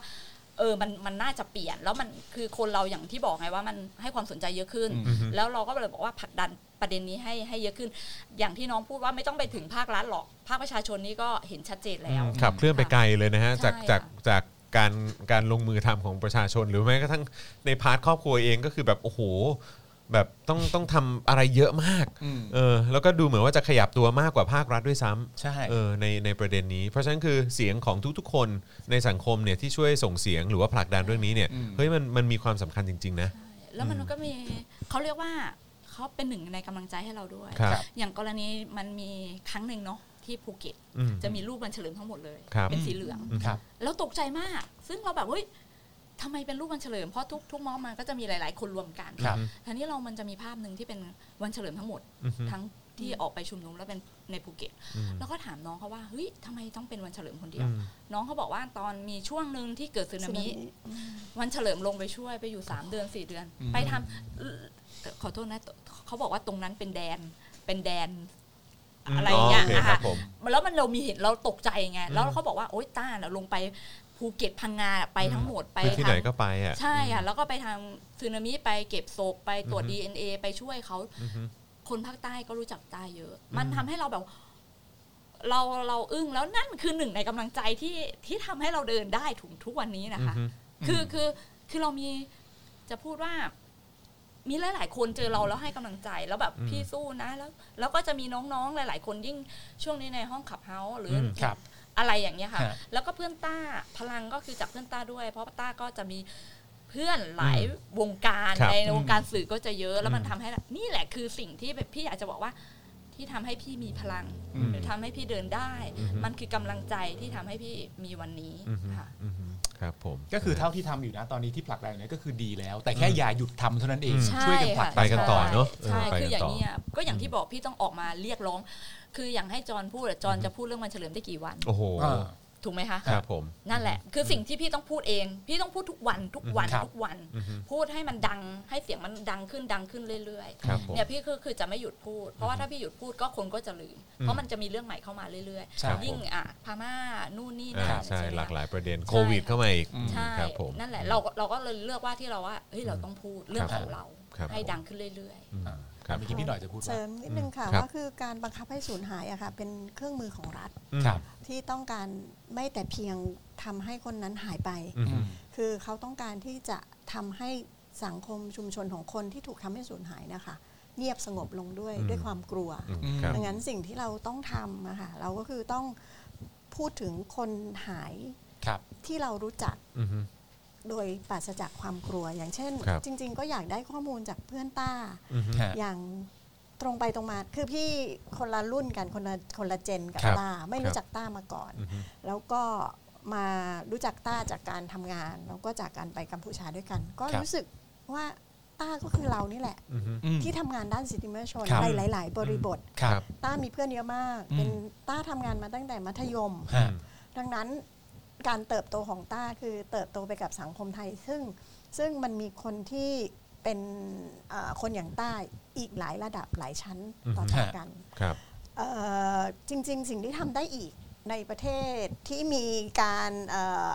ปกครองที่ดีอะนะคะ ก็คือการคุ้มครองพยานอ่าสำหรับคดีสำคัญแบบนี้ครับเขาคนที่จะมาพูดและให้ข้อมูลคือตอนนี้เขาต้องรู้สึกปลอดภัยเขาต้อนะงปลอดใช่ภัยเรากำลังสะต่อภาพอยู่ฮะ แล้วภาพที่เจนพยายามทำเนี่ย เราต่อฝั่งเนี้ย ได้ฝั่งเดียวอะครับชัดตรงนี้ชัดแล้วอะอืม เรารู้แล้วว่ามันเกี่ยวโยงอะไรอืมอย่างไรทำไมถึงหายไป ฮะ พยานหลักฐานที่มีมีชัดอยู่มุมนี้มุมเดียวอะอืมภาพใหญ่เรายังไม่เห็น อืมอืมเราต้องการเรียกร้องจากเพื่อน ครับคนใกล้ชิด อืม และบุคคลที่เคยเกี่ยวข้องกับการทำงานของต้า ฮะ โดยเฉพาะอย่างยิ่ง ภาคฝ่ายทางการเมืองที่อืมใกล้ชิดกับต้าด้วยอืมเราเราไม่รู้จักกลุ่มนั้นฝ่ายนั้น แต่เราเสียใจที่การติดต่อประสานงานเพื่อที่จะได้ข้อมูลเนี่ยอืมเราไม่ได้รับข้อมูลใด ๆ ที่ไม่ได้รับความร่วมมือเลยใช่อืมอืมเงินสักบาท อันนี้ไม่ได้พูดถึงเรื่องเงินอืมค่าใช้จ่ายนะฮะคะ แต่การเรียกร้องสิทธิ ของคนอย่างพี่เจนที่ต้องลุกขึ้นมาทำหน้าที่ในการค้นหาความจริงอะค่ะอืมมันมีค่าใช้จ่าย ใช่อืมรายได้การใช้ชีวิตอืมลำก็ก็ไม่ได้ถึงการลำบาก เรามีอืมเงินสนับสนุนนะคะ ในส่วนที่เกี่ยวข้องกับการค้นหาความจริง แต่ก็ไม่ใช่งบประมาณอะไรที่มากมายอืมครับนะคะ แต่ว่าประเด็นก็คือจิ๊กซอว์ที่เราจะต่อ มันจะต่อตรงนี้ให้ชัดไปถึงแค่ไหนอืมมันชัดแล้ว resolution ใหญ่ที่สุดแล้วที่เราทำได้เท่านี้อืมแต่ ช่องอื่นๆ มันถูกปิดหมดเลยอือฮึด้วยสิ่งที่อาจจะเรียกว่าความกลัวอืมสิ่งที่เรียกว่าไม่ไม่ใช่เรื่องอ่าไม่อยากจะอืมเกี่ยวโยงกับสีนั้นสีนี้คนนั้นคนนี้ ทุกคนพยายามจะให้ความเอื้ออำนวย moral support เท่านั้นมันไม่ได้อะอืมอืมมันเป็นเรื่องที่ใหญ่เกินกว่าที่ที่จะจะแค่อืมบอก ว่าเห็นใจอืมกับสู้คนๆที่นะมีข้อมูลอะไรอย่างเงี้ยกับคนที่มีข้อมูลนะคะใช่สำหรับคนไม่มีข้อมูลเราก็ไม่เป็นไรก็เห็นใจกันดีแล้ว แต่คนที่มีข้อมูล คนที่มีหลักฐาน คนที่จะมาช่วยต่อภาพให้เต็มได้ใช่ไหมอยู่ที่ไหนเรารู้ว่า it's all around แต่ว่าอืมเขาทำอะไรอยู่กับเรื่องนี้ แล้วเขาจะปล่อยให้พี่สาวครอบครัว แล้วก็คนที่เดือดร้อนกับเรื่องนี้ ดิ้นรนไปแค่ไหน เราก็ทำได้แค่เนี้ยซูมภาพได้เท่านี้อืมดังนั้นกลไกรัฐ ต้องทำจิ๊กซอว์มันต้องอยู่ตรงนั้น เพราะเราไม่สามารถเข้าถึงข้อมูลภาครัฐได้ครับอืมอายการสูงสุดจะต้องประสานงานกับเอ่อประเทศกัมพูชาอืมเขามีเอ่อ understanding MOU ด้วยกัน ว่าถ้ามีอาชญากรรมที่เกิดขึ้นระหว่างประเทศเขาสามารถประสานความร่วมมือกันได้อืม ส่งผู้ร้ายต่อกันยังได้เลยอืมใช่ ช่วยกันลักพาตัวก็ยังมีอืมนะคะ อันนี้ก็ก็มีข้อเท็จจริง แต่ว่าคงไม่ต้องอธิบายตรงครับนี้ การแลกเปลี่ยนนักโทษก็ยังมีอืมอืมดังนั้นการแลกเปลี่ยนข้อมูลข้อมูลที่จะนำไปสู่การค้นหาความจริงทำไมถึงไม่ทำอืมและหน่วยงานไทยฝั่งไทยก็มี DSI มีทุกอย่างอืมที่เรามอบให้ในฐานะเป็นเจ้าหน้าที่รัฐอืมด้วยเงินงบประมาณนะคะ มี ทุกอย่างที่ทำได้ อืม เคยเรียกใครมาสอบไหม อืมอืมเคยเรียกใครมาเอ่อทำการซักถามเหมือนเรียกเจนไหม ฮะ เพราะถ้าเจนไม่ไปเจนก็อาจจะถูกตั้งข้อหาได้นะคะ ไม่ให้ความร่วมมือกับ DSI ครับมีก็มีโทษนะคะอืม ก็เขาดังนั้นเราก็ต้องตัดสินใจที่เราจะต้องไปแล้วข้อมูลไปให้ครับทั้งๆที่เราก็ไม่มั่นใจหน่วยงานรัฐหน่วยงานนี้ เพราะหน่วยงานรัฐหน่วยงานนี้ก็มีภาระหน้าที่ในการ ทำงานด้านความมั่นคงด้วยอืมอืมแบ็กลิสก็อยู่กับเขาครับอืมอืมตอนนี้คนที่จะมาช่วยแสวงหาข้อเท็จจริงของคนที่ถูกแบ็กลิสอือฮึเชื่อว่าวันเฉลิมก็หนึ่งในอืมผู้ที่ถูกแบ็คลิสต์พวกเราก็ใช่ แต่พวกเราอาจจะ low low low low low profile นิดหนึ่ง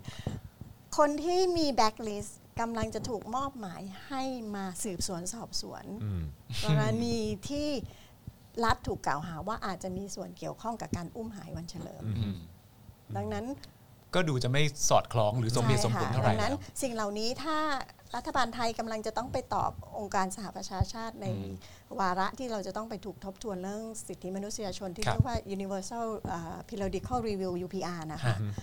ถ้าไปจอบตอบซื่อๆอย่างที่เขาพยายามทอืมำคือกำลังตั้งหน่วยงานพิเศษ เพื่อตรวจสอบการทรมานและอุ้มหายโดยให้ภาระหน้าที่นี้เป็นของ DSI อืมเราก็จะมี Shadow Report ออกไปอืมเทียบเคียงกันว่าเหมาะสมแล้วหรือยังอือฮึที่จะให้หน่วยงานนี้ดูแล และถ้าข้อมูลมันดูซ้ำซ้อนอืมย้อนแย้งกันเหลือเกินใช่แต่จริง ๆ เราก็อยากให้ DSI เป็นอิสระนะคะครับผมครับแต่ว่า แต่มันก็ต้องยึดโยงกับประชาชนอะประชาธิปไตยที่ประจุประชาธิปไตยที่มันไม่มีที่ผ่านมาทำให้ DSI มีหน้าตาคล้าย ๆ กับ police extension เท่านั้นอืค่ะมอืมก็เป็นหน่วยงานหนึ่งของตำรวจครัที่บอ้างว่าอยู่ภายใต้การบริหารจัดการของภาคส่วนที่เป็นพลเรือนที่ไม่ใช่ตำรวจและเป็นอิสระ ครับ ภายใต้กระทรวงยุติธรรม แต่เนื้อแท้แล้วคืออันก็เดียวกัน ก็อืมก็พอก็ไม่ได้ต่างกันเหมือค่ะ อืมครับผม เขาจะรู้ตัวบ้างไหมฮะว่าการที่เขาขยับน้อย หรือแทบจะไม่ค่อยขยับอะไรเลยเนี่ย มันก็แสดงออกค่ะซึ่งอะไรบางอย่างการเช่นละเดีเว้ยวนกันปฏิบัติหน้ามัที่นเขาเรียกอย่างเอ่อว่าอย่างนั้นได้ค่ะเขาอาจจะไม่รู้ตัวรู้รู้สิพี่เพราะว่าคือปกปิดเลยล่ะใช่เราอาจจะใช้ชื่อว่าปกปิคืดอคือช่วงนั้นพอดีอะวันเฉลิมหายจำได้ไหมในบ่อน แล้วมีผู้หญิงกัมพูชาโดนยิงตายในบ่อนอืมฮะอืมจำได้ไหมคะครับถ้าจำผู้หญิงแจกไพ่ครับโอ้โห สถานทูตกัมพูชาส่งคนมาเลยอืม แต่กับวันเฉลิมก่อนหน้านี้เงียบอืมอืมอืมสนิทมันทำให้เราชี้ชัดได้เลยว่ามันเกิดอะไรขึ้นกับอืมโอเค ถูกไหมคะนั่นมันมันเห็นละเห็นชัดเลยอเจนดามันคืออะไรอืมใช่ เราเลยบอกว่าเรารู้อยู่ละอืมอย่างที่บอกว่าอย่างที่พี่หน่อยพูดว่าดีอะไรอะคุณจะทำตัวยังไงหลังจากอืนี้มอืมค่ะเราก็เรา เราก็จะตามคุณเนี่ยเดี๋ยวเราจะให้เวลาคุณหนึ่งเดือน แล้วเราก็จะส่งหนังสือเชิญถามอืมค่ะ ถามไปว่าเป็นยังไงอืมกับอืมข้อมูลที่เราให้ไป หรือเราก็จะรอดูเขาจะโทรมาเมื่อไหร่อืมแต่เราก็เชื่อว่ามีเจ้าหน้าที่ในระดับปฏิบัติการที่มีความจริงใจและ สุจริตนะคะในครับการครับทำงานอืมครับเราก็ยังมีความหวังว่าในเจ้าหน้าที่ระดับในนั้นในในพวกเขาเหล่านั้นทุกๆหน่วยค่ะ จริง ๆ เราก็อยากให้เขาทำหน้าที่ของเขาอย่างสุจริตและครับเต็มความสามารถครับนะคะทำให้มันเป็นประวัติศาสตร์ในชีวประวัติของตัวเองอะค่ะอืมว่าถ้าเคสนี้มันอยู่ตรงหน้าเราต้องทำให้ดีที่สุดอืมทำในสิ่งที่ถูกต้องอะเนาะใช่ค่ะอืมเพครับราะว่าผมถ้าเราทำแบบนี้ตลอดไปมันก็จะเกิดเหตุแบบนี้อีกนะคะช่วงนี้อาจจะหยุดยั้งได้บ้าง เพราะครับว่า สื่อ เพราะว่าเอ่อข้อมูลที่ออกมาอืมแต่อีกไม่นานมันก็จะต้องมีสถานการณ์ที่ทำให้เกิดการอุ้มหายอีก ถ้าเราไม่มีมาตรการป้องกัน และเอาคนผิดมาลงโทษให้ได้ ไม่มีสักรายเดียวเลยนะคะ คือมันต้องมีเคสแรกแหละ มันใช่มันค่ะมันต้องเกิดขึ้นสักที มันต้องสำเร็จ เออสักถ้าเกิดว่าครั้งหนึ่งเกิดขึ้นขึ้นมาก่อนแล้วเนี่ย เออ แบบว่าเอ่อโอกาสที่มันจะเกิดเหตุการณ์แบบนี้ขึ้นอีกในอนาคตแล้วเรมันไม่น่าจะมี เราก็ต้องการผู้สั่งการด้วยนะคะอือฮึ หลาย ๆ กรณีที่เกี่ยวข้องกับอาชญากรรมที่ครับที่เป็นที่สนใจของสาธารณชนนะคะครับหนึ่งเราไม่อยากได้แพะอือฮึอืมที่กัมพูชาเราพูดตลอดเพราะเราเรารู้ซึ้งถึงกระบวนการยุติธรรมในประเทศเพื่อนบ้านเราอืมนะคะว่ามันอาจจะไม่มีความอิสระแล้วก็เป็นที่ล่ำลือแล้วกันว่าถ้าไปกดดันเยอะ ๆ เนี่ย แพะก็ออกเดินออกมาแล้วอืมเราก็ไม่อยากทำบาปมีส่วนกับเอออาจารย์จะพูดว่าไม่อยากทำบาปนะพี่ครับอย่ากดดันมากเดี๋ยวเราทำบาปเขาบอกมันออกมาได้แพะออกมาได้ แพะบ้านเราก็มีอืมอืมดังนั้นเราก็อยาเคยกเห็นได้กันมาแล้วอะเราอยากได้กระบวนการยุติธรรมที่เอ่อเที่ยงธรรมแล้วก็เอาคนผิดจริง ๆ เข้าสู่กระบวนการยุติธรรมครับไม่ว่าบทลงโทษจะเป็นแบบไหน แต่ให้เขาได้สู้คดีและหลักฐานพยานที่เกิดขึ้นก็ได้มาด้วยความชอบธรรมตามกฎหมายอืม แล้วเราก็จะยุติสิ่งนี้ได้จริงอือฮึๆนะคะเพื่อเอาคนผิดมาลงโทษครับค่ะอืมคือกรณีของของคุณต้าเอ่อคุณวันเฉลิมเนี่ยแล้วก็หลายหลายหลายเหตุการณ์เนี่ยคือจริง ๆแล้วมันเหมือนเป็นเป็น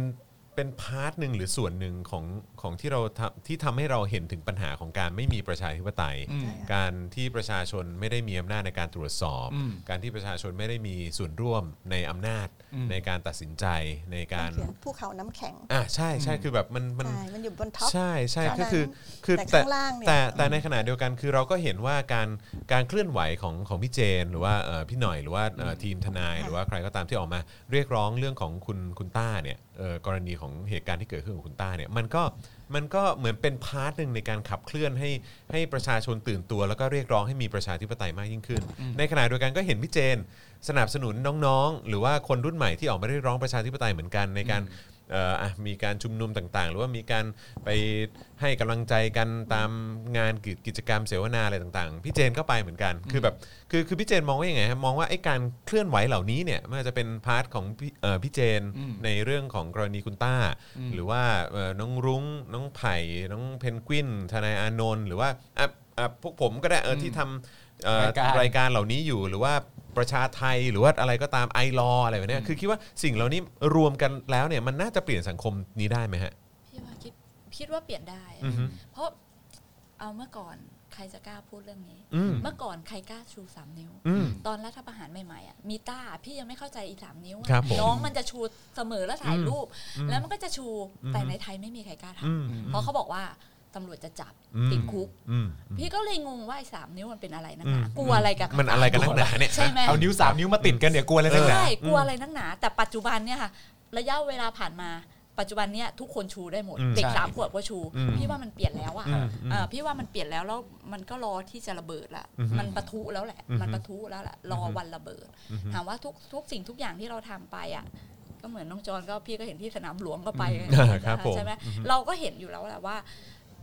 อย่างที่บอกคนเริ่มตื่นตัว ครับแล้วมันต้องเปลี่ยนแน่นอน อืม ครับ แล้วก็ถ้าอย่างอย่างอย่างที่พี่บอกว่า ก็พยายามจะทำให้ดีที่สุด แล้วก็อ่าไม่อยากเห็นใครหายไปอีกแล้ว ไม่ว่าคนในใต้หรือพวกเรากันเองอืม เอ่อที่แสดงความเห็นแตกต่างจากพวกเขาอะอืม อืมก็ไม่ควรไม่ควรจะหายไปอีกแล้วอะ อืมอืมก็เถิบอีกนิดนึงก็จริง ๆ ประเทศไทยอะค่ะเอ่อ ไม่ใช่ว่าไม่เคยมีผู้ลี้ภัยทางการเมืองนะคะครับเคยมีในอดีตอือฮึนะหลาย ๆ เหตุการณ์ก็ทำให้มีผู้ลี้ภัยทางการเมืองอืมแต่ก็สะท้อนใจว่าเรามีผู้ลี้ภัยทางการเมืองมากขึ้นเรื่อยอืมครับๆในห่วงเวลา 7 ปีที่ผ่านมานะครัคะบแล้วก็การลี้ภัยทางการเมืองในที่นี้มันมันหมายถึงความตกต่ำของเออระบบอืมแทบจะทุกระบบนะคะครับที่เราจะต้องออกจากประเทศอืมที่คือเราไม่สามารถอยู่ในเอ่อประเทศสังคมนี้ของเราได้ได้อะอืมก็เอ่อ โดยเฉพาะเรื่องการสิทธิในเรื่องของการแสดงออกทางความคิดเห็นครับนะคะเราก็พบว่าจริง ๆ แล้วเอ่อประเทศไทยเองในอดีตนะคะเราเคยเป็นพื้นที่ปลอดภัยสำหรับผู้ลี้ภัยทางการเมืองอืมจากอินโดนีเซียอืมครับเอ่ออินเดียครับทุกประเทศสามารถที่จะมาเอ่อเขาเรียกว่า exercise ใช้ใช้สิทธิทางการเมืองของเขาในประเทศไทยได้อืมแล้วองค์กรอย่างพวกเราก็ช่วยเหลือครัเพื่อบที่จะให้เขาสามารถมีสิทธิและที่เสรีภาพหรือพม่าด้วยตั้งแต่ฮะหลายสิบปีสิบยี่สิบปีก่อนอือฮึแต่ประเทศไทยตอนนี้เราต้องไปเป็นผู้ลี้ภัยอืมทางการเมืองในต่างประเทศอือฮึแล้วก็เอ่อการเป็นผู้ลี้ภัยมันไม่ไม่ใช่ ไม่ใช่อะไรนะเขาเรียกว่าอะไรนะไม่ใช่สิ่งที่สวยหรูนะอือฮึไปอยู่ยุโรปไปอโอ้ยยู่ลำบากประเทศนะฮะครับลำบากเออไม่ได้ไปอยู่แบบสบายสบายลักชัวรี่นะฮะไม่ใช่อย่างนั้นนะใช่ฮะดังนั้นอืมจึงจึงพยายามจะบอกทุกคนแล้วก็บอกกับพวกเรากันเอง ในฐานะคนทำงานว่าอือฮึเราก็ต้องยืนหยัดอะค่ะอืมเราก็จะอยู่ที่นี่แหละอืมเพื่อที่จะเรียกร้องสิทธิพึงมีพึงได้ของเราในฐานะคนไทยครับไม่ว่าจะเป็นสิทธิในการแสดงออกทางความคิดเห็นอือฮึการจะไปศาลอืมไปสนับสนุนเอ่อคนที่ถูกจับอือฮึ การไปเรือนจำอืมการไปยืนเอ่อร่วมกับแม่แม่ๆ พี่ๆ น้องๆ ที่ไปเรียกร้องสิทธิการไปร่วมชุมนุม สิทธิเหล่านี้เรายังต้องรักษาไว้อือฮึแม้นว่าจะมีมาตรการที่ไม่ใช่สิ่งที่เกิดขึ้นในประเทศไทยมาก่อนอือฮึก็คือการควบคุมคุมขังนักโทษทางความคิดอือฮึเพนกวินไผ่และคดีที่เกิดขึ้นเมื่อวานนะคะครั บบุคคลเหล่านั้นไม่ได้ใช้ความรุนแรงอืมอะไรเลยครับถูกข้อหาหนักที่เป็นเอาเป็นว่าหมิ่นประมาททางอาญาแล้วกัอืนมและปฏิเสธสิทธิในการประกันตัวอืมเขาถูกคุมขังอันเนื่องมาจากความคิดอย่างเดียวเลย ซึ่งทั้งทั้งไม่ที่ยังมีไม่ได้ยังไม่ได้ถูกตัดสินอะไรด้วย ไม่มีกี่ประเทศทำได้แล้วนะคะอืมอือฮึไม่มีมีไม่กี่ประเทศทำได้อือฮึมีรัสเซียก็อดอาหารอยู่อือฮึอยู่คนหนึ่งที่เป็นอดีตของเอ่อ ผู้ผู้เอ่อฝ่ายค้านนะครันะบครับแต่ข่าวเขาดังทั่วโลกนะอดอาหารคนเดียวอือฮึอืมประเทศไทยเป็นประเทศที่น่าน้อยเนื้อต่ำใจในสื่อต่างประเทศเหมือนกันอือฮึหลาย ๆ เรื่องเราไม่ถูกรายงานในอือฮึระหว่างประเทศอือฮึเราถูกปล่อยให้เอ่อภาพลวงของมิติต่างประเทศเนี่ยมองครับว่าเรายังพอไหวอยู่อืม ถ้าเทียบกับพม่า แต่เราหนักมากนะจเทียบริงๆอะเทียบกับศรีลังกา มีคนหายเป็นหมื่นอ่าเวลาครับเราไปผมวงองค์การระหว่างประเทศในระดับด้านสิทธิมนุษยชนนะคะ รายงานเราเนี่ยแบบอืมโอ๊ยเขาหายสามหมื่นอืมอืมเราเบาไปเลเอยอเราเบาไปเลย แต่โครงสร้างที่มันอ่าอืมเน่าและล้มเหลวดีกว่าครับมันลากฝังลากลึกมากอืม เราไม่มีคลื่นของคนที่ต้องการเปลี่ยนแปลงมากเท่าประเทศอื่นอืมๆเรามีแต่คลื่นคนที่อยากใส่เกียร์ว่างแล้วอยู่เฉยอืมๆโดยเฉพาะหน่วยงานราชการที่เกี่ยวข้องกับกระบวนการยุติธรเอรมอครับอยู่เป็นอะไรอยู่เป็นใช่ครับผมก็คงอยู่ไม่นานครับผมค่ะแล้วก็มีประวัติชีวิตที่อาจจะต้องลบครับแต่ว่าผมพวกเราน่าจะมีประวัติชีวิตที่เราเราเราอืมบันทึกไว้กับอืมการทำงานของพวกเราในช่วงนี้ ซึ่งถือว่าเป็นโอกาสแต่ก็ต้องให้ทุกคนได้ช่วยกันอย่างขอบคุณงานอ่า รายการที่เชิญครับคุยด้วยค่ะฮะผมผมอยากรู้อีกข้อหนึ่งเหมือนเหมือนถามแทนน้องๆ ที่กำลังลงถนนอยู่นะตอนนี้เหมือนกันนะเพราะว่าในขณะที่กำลังต่อสู้กันอยู่ตอนนี้ผมก็มีความรู้สึกว่าเขาอาจจะมีความรู้สึกบางครั้งขึ้นมาว่าไอ้สิ่งที่เรากำลังต่อสู้อยู่เนี่ย มันใหญ่ขนาดที่เราสามารถชนะมันได้จริงๆเหรอวะอาจจะมีความรู้สึกแบบนี้กันอยู่ ค่ะ สิ่งที่อยากจะถามก็คือว่า ถ้าเกิดว่าเราไม่นับว่าน้องต้าเป็นน้องใครเลยนะ แค่เป็นคนไทยคนหนึ่งอะ แล้วทุกคนมาร่วมด้วยช่วยกันต่อสู้ แล้วก็อำนาจของรัฐที่เป็นประเทศไทยเนี่ยก็ร่วมด้วยช่วยกันจะหาความจริงเนี่ยภาพนี้มันคงจะงดงามมากๆ ทุกอย่างมันคงจะสวยงาม รัฐไทยช่วยคนไทยด้วยกันเอง มันจะงดงามมากๆ แต่ณตอนนี้ที่พี่หน่อยเองกับพี่เจนกำลังทำอยู่ตอนเนี้ยคือขอความช่วยเหลือจากภาครัฐซึ่งในมุมหนึ่งผมก็เชื่อว่ารู้ทั้งรู้อยู่แล้วว่าเขามีมุมที่จะปกปิดเราอยู่เนี่ย มวลมันคืออะไรอะ มวลที่เราจะต่อสู้ผ่านตรงนี้ไปให้ได้อะมันต้องใช้ความรู้สึกยังไงในการเข้าไปเข้าไปเข้าไปทำเรื่องนี้อย่างจนี้หน่อยริง ๆ มันในในงานด้านสิทธิมนุษยชนนะคะ แล้วมันจะมีห่วงเวลาหนึ่งที่เราจะเรียกมันว่าเป็นการเปลี่ยนผ่านจากความขัดแย้งไปสู่สันติภาพ ครับที่เรียกว่า transitional justice ฮะ คือกระบวนการต่างๆเหล่าเนี้ยมันต้องทำประกอบกันหลายด้านครับนะคะการค้นหาความจริง การเยียวยาผู้เสียหาย การนำคนผิดมาลงโทษครับเมื่อสักครู่พูดแล้วการปฏิรูปอืม นะคะแต่มันจะไม่เกิดขึ้นเลย ถ้ามันไม่เปลี่ยนรีจีมอะอืมมันไม่เปลี่ยนระบอบ ครับ แล้วระบอบตอนนี้มันฝังลึกมา ถ้าพี่นับของพี่คือสิบตั้งแต่รัฐประหารปี อืม49 ครับ ครับผมและมันตั้ต่อแต่เนื่องกันจริงๆใช่ครับมันก็ต่อกันมา ดังนั้นรีจีมนี้อะอือฮึ ถ้ามันยังต่อไปแบบนี้อีก มันก็คือว่าเรายังไม่สามารถก้าวผ่านจากความขัดแย้งไปสู่ สิ่งที่เรียกว่าเป็นสันติภาพอืมสันติภาพก็คือความยุติธรรมนั่นเองครับเราอยากจะเดินบนท้องถนนโดยปลอดภัย ไม่มีใครมาอยู่ๆออกหมายเรียกอือฮึอยู่ๆออกหมายจับจากการที่เราไปใช้สิทธิเสรีภาพอืมซึ่ง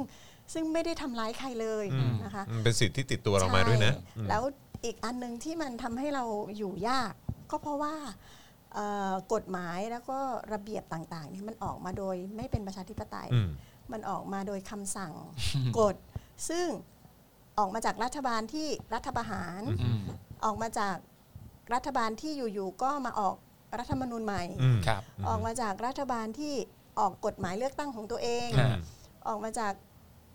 ปากกระบอกปืนอืมท่านนับย้อนไปครับอืมแล้วก็มาออกกฎระเบียบ ซึ่งเราเรียกมันว่า รูบายลออืมไม่ใช่ rule of law นะไม่ใช่รั้วเราไม่ใช่หลักนิติธรรมครับกฎหมายจะต้องเกิดมาจากระบบประชาธิปไตยที่ทุกคนมีสิทธิ์มีเสียงมี participation มีมีการส่วนร่วมในการออกครับดังนั้นมันก็ต้องรื้อลากถอนอืมโคนสิ่งที่เป็นสถาบันที่ยับยั้งการเติบโตของประเทศไทยในระบอบประชาธิปไตยฮะหลายคนอาจจะพูดหยอดพูดไปถึงว่า เราเป็นสมบูรณาญาสิทธิราชย์แล้วหรือยังอืมอืมอืมอันนี้คงต้องให้นักนักวิชาการมาตอบ แต่ครับเราก็รู้สึกว่าเรายังยังไม่ต้องต้องนุ่งจุ้งกระเบนเนาะอืมเรายังไม่ต้องคานกราบ แต่ในในหลาย ๆ พฤติการมันอาจจะมีแล้วนะคะ แต่ว่าเราก็อยากให้พวกเราทุกคนนะคะลุกขึ้นยืนอย่างสง่าผ่าเผยในการยืนหยัดสิทธิการเป็นพลเมืองไทย ภายใต้ระบอบประชาธิปไตยครับที่มันอาจจะยังไม่ใช่แต่ก็อย่า อือฮึอย่าลดอือฮึถอยแม้กระทั่งอืมมิลเดียวเซนเดียวอืมเราถอยไปไม่ได้อีกแล้วอะค่ะ เราก็ต้องสู้ต่อครับแล้วสิ่งสิ่งที่กำลังเจออยู่ตอนนี้คือแบบว่าอะอย่างโอเค เราเจอกรณีอย่างแบบ อ่าอันนี้ขอขอโยงไปถึงคดีอื่นๆเลยนะครับ แบบอย่างคดี1นึที่ต้องมีการพิจารณากันทางลับ หรือว่าเออไม่สามารถค่ะเอ่อตรวจสอบอะไรกันได้สักเท่าไหร่ค่ะภภาคประชาชนไม่สามารถเข้าถึงข้อมูลได้มากค่ะเท่าไหร่ด้วยอะไรแบบเนี้ยหรือว่าใครจะไปฟ้องก็ได้ อันนี้ก็เป็นเรื่องที่ที่ก็น่ากังวล อันนี้ก็อยากถามมุมมองของทั้งสองท่านด้วยนะครับว่าว่าว่าว่าว่ามันมันมันส่งผลกระทบ กับความโปร่งใสอะไรเหล่านี้ขนาดไหนกับการค้นหาความเป็นจริง ในขณะเดียวกันที่เราคุยก่อนเข้ารายการเมื่อสักครู่นี้มันก็จะมีร่างพรบข้อมูลข่าวสารอันใหม่ที่ที่ปกปิดเออเป็นหลักใช่เปิดคือเผยเป็นข้อยกเว้นใช่เออซึ่งเราก็แบบฮะอืมแล้วแบบนี้คือนี่นี่ เรานึกย้อนไปถึงเหตุการณ์ที่พี่พี่เจมไปหาข้อมูลเกี่ยวกับคุณต้านะอืม เออซึ่งแบบว่าเกาหลีเหนือใช่เกาหใช่ลีเหนือแล้วเอค่ะอใช่คือคือถ้าเกิดว่าไอ้ร่างพรบนี้มันผ่านขึ้นมาเนี่ย อืม คือโอกาสในการเข้าเข้าถึงข้อมูลเหล่านั้น ไม่แน่อาจจะยากมากยิ่งขึ้น หรืออาจจะแทบเป็นศูนย์เลยก็ได้ ทั้งทั้งสองท่านรู้สึกไงฮะกับการที่บ้านเราก็มีเนี่ยมีในในนี่นะคะในกระบวนการยุติธรรมดูใบลอเนี่ยค่ะ เอออย่างหนึ่งหนึ่งสองก็ต้องอยู่ในที่ลับพูดไม่ได้อะไรต่างๆ ร่างพรบข้อมูลข่าวสารก็กำลังจะออกมา คิดคิดว่ายังไงฮะ ถ้าร่างพรบนี้ออกมาพี่ก็มีคดีแน่นอน อืมแล้วคิดว่าเยอะด้วย ครับ อ่า ใช่ไหมทั้งทั้งที่ข้อมูลนั้นเป็นข้อมูลจริง ครับ และข้อมูลจากที่เราหามาเอง ครับผม เพราะมันมันมันปิดทุกช่องทาง อืมถูกไหมคะก็สังวรไว้เลยล่ะ อืมโดนแน่นอน อืม แล้วก็ไม่ต้องทำอะไรมาก อืมอย่างจริง ๆอะหนึ่งหนึ่งสองคือต้นตอของทุกสาเหตุอืมอืมใช่ไหมถ้าพี่มองนะ อ่าต้นตอนหนึ่งคือ โดนทุกคน อืม อืม ต้องลี้ภัยอืมต้องออกไป อืม เพราะว่าจากจากจากที่บอกว่าหนึ่งหนึ่งสองใครแจ้งก็ได้ อืม อืม นี่คือมันเป็นมันเป็นกฎหมายที่แบบ จะใช้คำว่าอะไรอะ ในอืมในโลกแปลกนี้มีประไหหมลาดใช่ใช่ในโลกนี้มีไหมคนที่ไม่โดนหมิ่น อืมกับใครก็ได้ชาวบ้านจะกลั่นแกล้งกันอะอืมพี่ไม่ชอบน้องอะไร อืมอืมจอนพูดอ่าไม่ดีไปพูดอย่างนี้นี้นี่เออเออเออครับผมไปแจ้งความได้เลย อือฮึ เนี่ยมันซึ่งแบบเรามองว่านี่แหละคือต้นตอของสาเหตุทั้งหมดทั้งมวลอือฮึของประเทศนี้ค่ะอืมแล้วเป็นเผลอๆเป็นจุดจุดแรก ๆ เลยที่ทำให้ เอ่อหลายๆคนต้องลี้ภัยออกไปอะถูกเอต้องอครัค่ะบผม มันมีมันมีหลายหลายกรณีที่ครับที่ที่อย่างที่น้องหายไปปุ๊บเราจะรู้ ก็จะมีคนที่ลี้ภัยออกไปในต่างประเทศที่โดนหนึ่งหนึ่งสองกัน อือฮึแล้วก็มีชะตากรรมชีวิตอืมที่แบบว่า ทุกข์ทรมานก็อย่างที่บอกไงอือคะฮึว่าพี่หน่อยบอกไม่ได้ลำบากไม่ได้สวยหรูอืมกว่าจะได้กว่าจะอยู่ได้กว่าจะอือฮึแล้วที่สำคัญเขาเป็นคนไทยเขาไม่ได้กลับบ้านอืมใช่เขาอยากกินก๋วยเตี๋ยวเนื้อออืมอืมเออเขากินไม่ได้เนื้เนื้ออน้ำน้ำตตกกอะเอาเย็นเอาตาแค่โฟแค่อะเอาแค่ข้าวข้าวผัดกะเพราที่เออนะฮะที่ใส่กะเพราจริง ๆอะนั่นน่ะก็อยากสิกลับมากินปะไม่ใช่เออกะเพราฟอสเซนเออใช่ฮะนี่คือสิ่งที่แบบว่า เขาเป็นคนไทยอือฮึแล้วมีข้อจำกัดว่าห้ามกลับเข้ามานะห้ามนะฉันจะจับคุณเนี่ยมันไม่งั้นไม่งั้นโดนแน่ใช่คืออันนี้คือสิ่งที่เลวร้ายมาก เรามองว่าเฮ้ยคุณไม่มีความเป็นธรรมเลยอืมกับไม่ว่าใครอะแล้วต้องยังมีอาจารย์หลาย ๆ คนที่ก็อายุมากแล้วอาจจะต้อง ตายอยู่ในต่างแดน ซึ่งไร้ญาติขัดมิตรเนี่ยมันคือเรามามองว่าเฮ้ยมันต้องตรงเนี้ยมันต้นคือต้นตอจริงอือฮึๆถ้าเปลี่ยนประเทศได้มันผู้ลี้ภัยควรจะได้กลับบ้านอือฮึเขาจะกลับหรือไม่ไม่กกลัลับบนั่นเป็นสิทธิ์ของเขาอือฮึเอ้ยฉันอยากมาบ้านฉันอะอือฮึเพราะเขาได้สถานะแล้วอือฮึเขาก็มีสิทธิ์มาไม่ใช่คุณบอกเขาได้สถานะแล้ว มึงมากูจับอืมมึงมากูเอาติดคุกอืมเนี่ยมันมันก็เลยแบบว่ามองว่าเราต้องแก้จากต้นตอก็คือ1นึนี่แหละอือฮึแล้วยังจะมาออกพรบบ้าบออะไรอีกอืมนี่มันซึ่งซึ่งซึ่งเราบอกว่า เขาปิดประตูไม่ให้เราตรวจสอบเลยอือฮึจริง ๆอะหน่วยงานของรัฐอะต้องให้เราตรวจสอบได้อืมเพราะว่ามันก็มีกรณีหนึ่งเคสหนึ่งที่พี่กับพี่หน่อยเข้าไปในในศาลเนาะอือฮึเขาบอกว่าคุณไม่มีส่วนได้ส่วนเสีย ไม่มีสิทธิ์ตรวจสอบขบวนการของหน่วยงานรัฐอะอืม เนี่ยคดีจำนำข้าว เป็นคำสั่งอืมศาลเอ้ยเป็นคำพิพากษานี่ศาล แหละเออคือคำพิทางพากษาศาลว่าอะไรนะขออีกทีนึงพี่หน่อย ขอขอขอขอชัดเจนขอขอแบบเออช้าๆเน้นๆอีกทีครับนะผผมมเชื่อว่า คุณผู้ชมรอฟังอยู่ฮะ คุณผู้เออคุณคุณผู้ชมและคุณผู้ฟังอยากอยากจะรู้ว่า เออค่ะยังไงนะฮะขอขอเน้นโอเน้นเคอีกค่ะทีได้ไหมฮะอ่าคร่าวๆนะคะครับสั้นๆก็คือว่าเป็นกรณีที่เกี่ยวข้องกับเอ่อการจำนำข้าวครับนะคะแล้วก็มีคดีที่เอ่อเจ้าหน้าที่ของทกสอะค่ะครับถูกฟ้องหมิ่นประมาทโดยธนาคารอ๋อเงที่ที่เปิดเผยข้อใช่มูลค่ะเออที่ที่ไปแล้วก็ติดตามข้อมูลใช่ครับข้อหาหมิ่นประมาท อันนี้ก็ตัดสินลงโทษ เพราะว่าข้อหานี้เขาอ้างในคำพิพากษาว่า บทบาทของการตรวจสอบเจ้าหน้าที่หรือหน่วยงานที่เกี่ยวข้องกับเอ่อทางราชการเนี่ยไม่ใช่บทบาทของประชาชนอืมดังนั้นการที่คุณเอาข้อมูลต่างๆ ไปเปิดเผยต่อสาธารณะเนี่ยเป็นการหมิ่นหน่วยงานราชการนั้นก็คือทกสแต่เรายังไม่ได้พิมพ์ติ้งเราไม่ได้พิมพ์เอาออกมาไม่นะได้คะเดี๋ยวได้เราจะส่งให้ คือสิ่งที่พวกเรากลัวน้องเขาบอกพี่อย่านะเดี๋ยวเขาจะฟ้องหนูหมิ่นศาลอีก คืคืออมัเป็นนไรเราก็เปิดเผยได้ในระดับใช่หนึ่งครับค่ะแต่ว่า มาตรฐานของการพิจารณาคดีมันมันตั้งคำถามได้ค่ะอ่าฮะสำหรับเรื่องนี้ เพราะว่าจริง เราสามารถตรวจสอบทกสได้นะ ครับอืมในฐานะเราเป็นเป็นประชาชปนประชาชนไงนะฮะใช่ค่ะผู้เสียภาษีแต่ก็เนี่ยเสียแต่คือแต่คืออันนี้คือเขากำลังจะบอกว่า อ๋อ จริง ๆ แล้ว ถ้าจะตรวจสอบก็ต้องให้หน่วยงานที่เกี่ยวข้องถูกต้องโดยตรงอะใช่เออที่ที่ต้องทำหน้าที่ในการตรวจสอบอะค่ะมาตรวจสอบอันนั้นน่ะแต่ถ้าเป็นประชาชนเออประชาชนทั่วไปเนี่ยเหมืมาอนตรวจสอบว่าเอามัมันไม่ได้ เหมือนว่าประชาชนทั่วไปเนี่ยเอาอำนาจอะไรไปตรวจสอบเขาเออออะไรอย่างนี้ถูกต้หรือเปล่าดังนั้นเอ่อ มันคือความการถดถอยของการตีความกฎหมายอืมตามคดีนโยบาย ซึ่งน่าเป็นห่วงอืมมาก ๆ จริง ๆ ประเทศไทยมีคดีนโยบายหลายรูปแบบแล้วอืมยาเสพติดก็เป็นคดีนโยบายครับแบบหนึ่งครับคดีครับสามจังหวัดชายแดนภาคใต้ คดีที่ดินป่าไม้ที่อืมเกี่ยวข้องกับบุคคลเอ่อชาวบ้านที่อยู่ในป่าอือฮึคดี1นึคดีอืมนโยบายอืม เหล่านี้ไม่สามารถทำได้หน่วยงานเดียวอือฮึอืมมันเป็น organized อืม crime อืม organized เอ่อมันโยงมันโยงใช่ใยกันไปหมด ตำรวจเริ่มยังไงครับเอ่อชั้นอายการทำยังไงอืมศาลทำยังไง ฮะ มันถูกสั่งมาแบบไหน อือฮึเพราะมันมันถูกเรียกในมุมของเราว่าเป็นคดีนโยบาย ซึ่งอืม ไม่รู้นโยบายของใคร นโยบายของรัฐบาลสำนักนายก หรือใครนเป็นโยบายคนใครที่กำหนด เหนือขึ้นไปคดีแล้วมันนโยบายเพื่อใคร อืม เพื่อชาติศาสตร์กษัตริย์ และประชาชนหรือเปล่าอือฮึหรือเพื่ออะไรของส่วนตัวใครหรือเปล่าที่จะมากำหนดนโยบายแบบนี้อืมแล้ว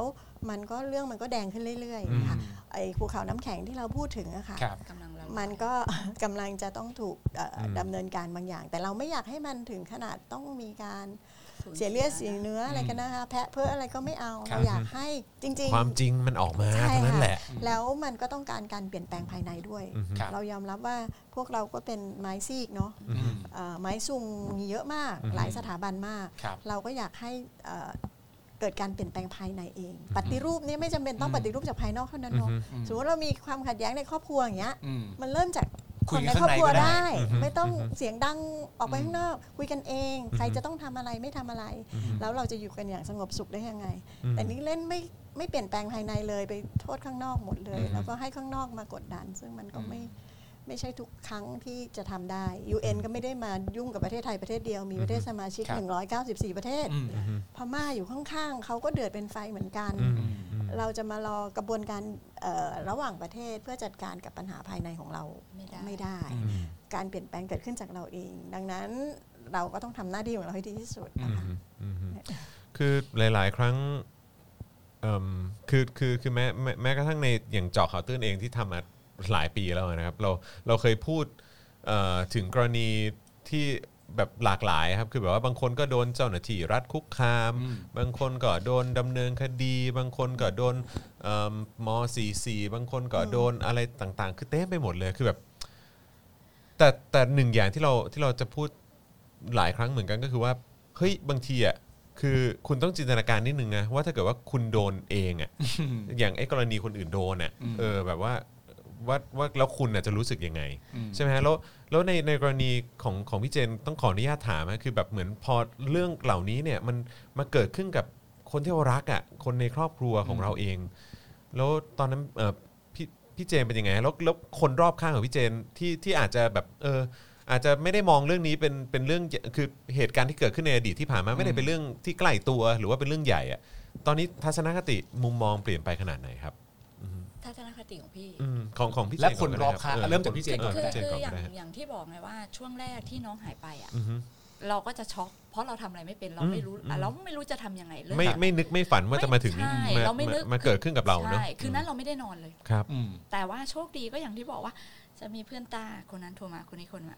คือยื่นมือเข้ามาอืมให้เราให้เราให้เราเกี่ยวอืมแล้วว่าทำให้เราแบบไปต่อมีแรงได้ใช่อืมมีแรงลุกขึ้นมา แล้วก็เรียนรู้ครับเพราะ ทนายจูน อืมอืม คือ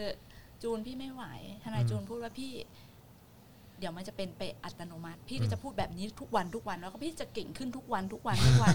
คือมันจะพูดเรื่องเดิมอะเราบอกจูนพี่ไม่ไหวคือตอนนั้นบอกไม่ไหวแล้วอะอืม แต่จูนอะบอกว่า มันไม่ไหวไม่ได้ อืม ก็อย่างที่บอกไงค่ะแล้วแล้วคนรอบข้างก็จะแบบว่า ไม่ต้องไกลอะอย่าอาอยู่ต่างประเทศโทรมา อืม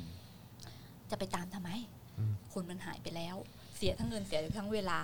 แล้วแกเองอะก็จะต้องหายไปอีกคน แล้วแกอาจจะไม่ปลอดภัย นี่คนรอบข้างอืมอ่านี่คือโเคนรอบข้าง แล้วก็ยังมีคนรอบข้างที่เป็นเพื่อนสนิทอะหายไปหมดเลยอืมคือเขาคือคือเขาก็ไม่คิดว่าเอ่อณตอนนั้นเขาคิดว่าเราอะ คงจะไม่มีที่ยืนในสังคม เพราะน้องเป็นผู้ลี้ภัยน้องนู่นนี่นั่นอ่าเราเราเราเราคิดว่าอย่างนั้นนะคะ แต่ โชคดีมากที่แม่กับน้องชายน้องสาว ครับ บอกลุย อืม แต่แม่บอกว่าไม่ไหวก็พอนะลูกอืมฮึ เออแต่แต่ได้คือโชคดีมากคือน้องชายกับน้องสาวเราอะค่ะ คือแบบสู้แล้วน้องชายบอกว่าสู้นะพี่สู้จนถึงที่สุด คืออันเนี้ยแหละคือกำลังใจของครอบครัวเนาะที่แบบว่า เออ น้องบอกให้สู้แล้วเราไม่คิดว่าจะถอยเราก็เลยแบบเออขอบขอบคุณคนรอบข้าง แล้วก็ขอบคุณที่ ที่เพื่อนเก่าหายไปอือฮึเพื่อนใหม่เข้ามาอืมมีทุกคนอะครับแบบน่ารักมากเหมือนเปิดมาอีกโลกหนึ่งก็มาเจอใช่ค่ะอีกกลุ่มใหญ่ใช่กลุ่มหนึ่งเลยว่ามันนะมีอยู่เหมือนกันนะคนใช่เหล่านี้เออมันมีจริงอะครับแล้วคนเหล่านี้พร้อมที่จะ support เรายื่นมือเข้าช่วยเราครับไม่ว่าในต่างประเทศก็ยังมีคนบอกพี่ต้องการอะไรอะไรคือเขาก็ยื่นมือเข้ามาช่วยเราอะแล้วมันก็ทำให้เราแบบเอ่อได้รับความช่วยเหลืออืมแล้วเราก็พูดเสมอกับพี่หน่อยหรือพูดกับใครว่า วันนั้นน่ะเราจะตาย อืมอันนี้บอกตรงๆนะคะว่าเราไม่ได้หลับได้นอนเลยแล้วเราคิดไปต่างๆนานะ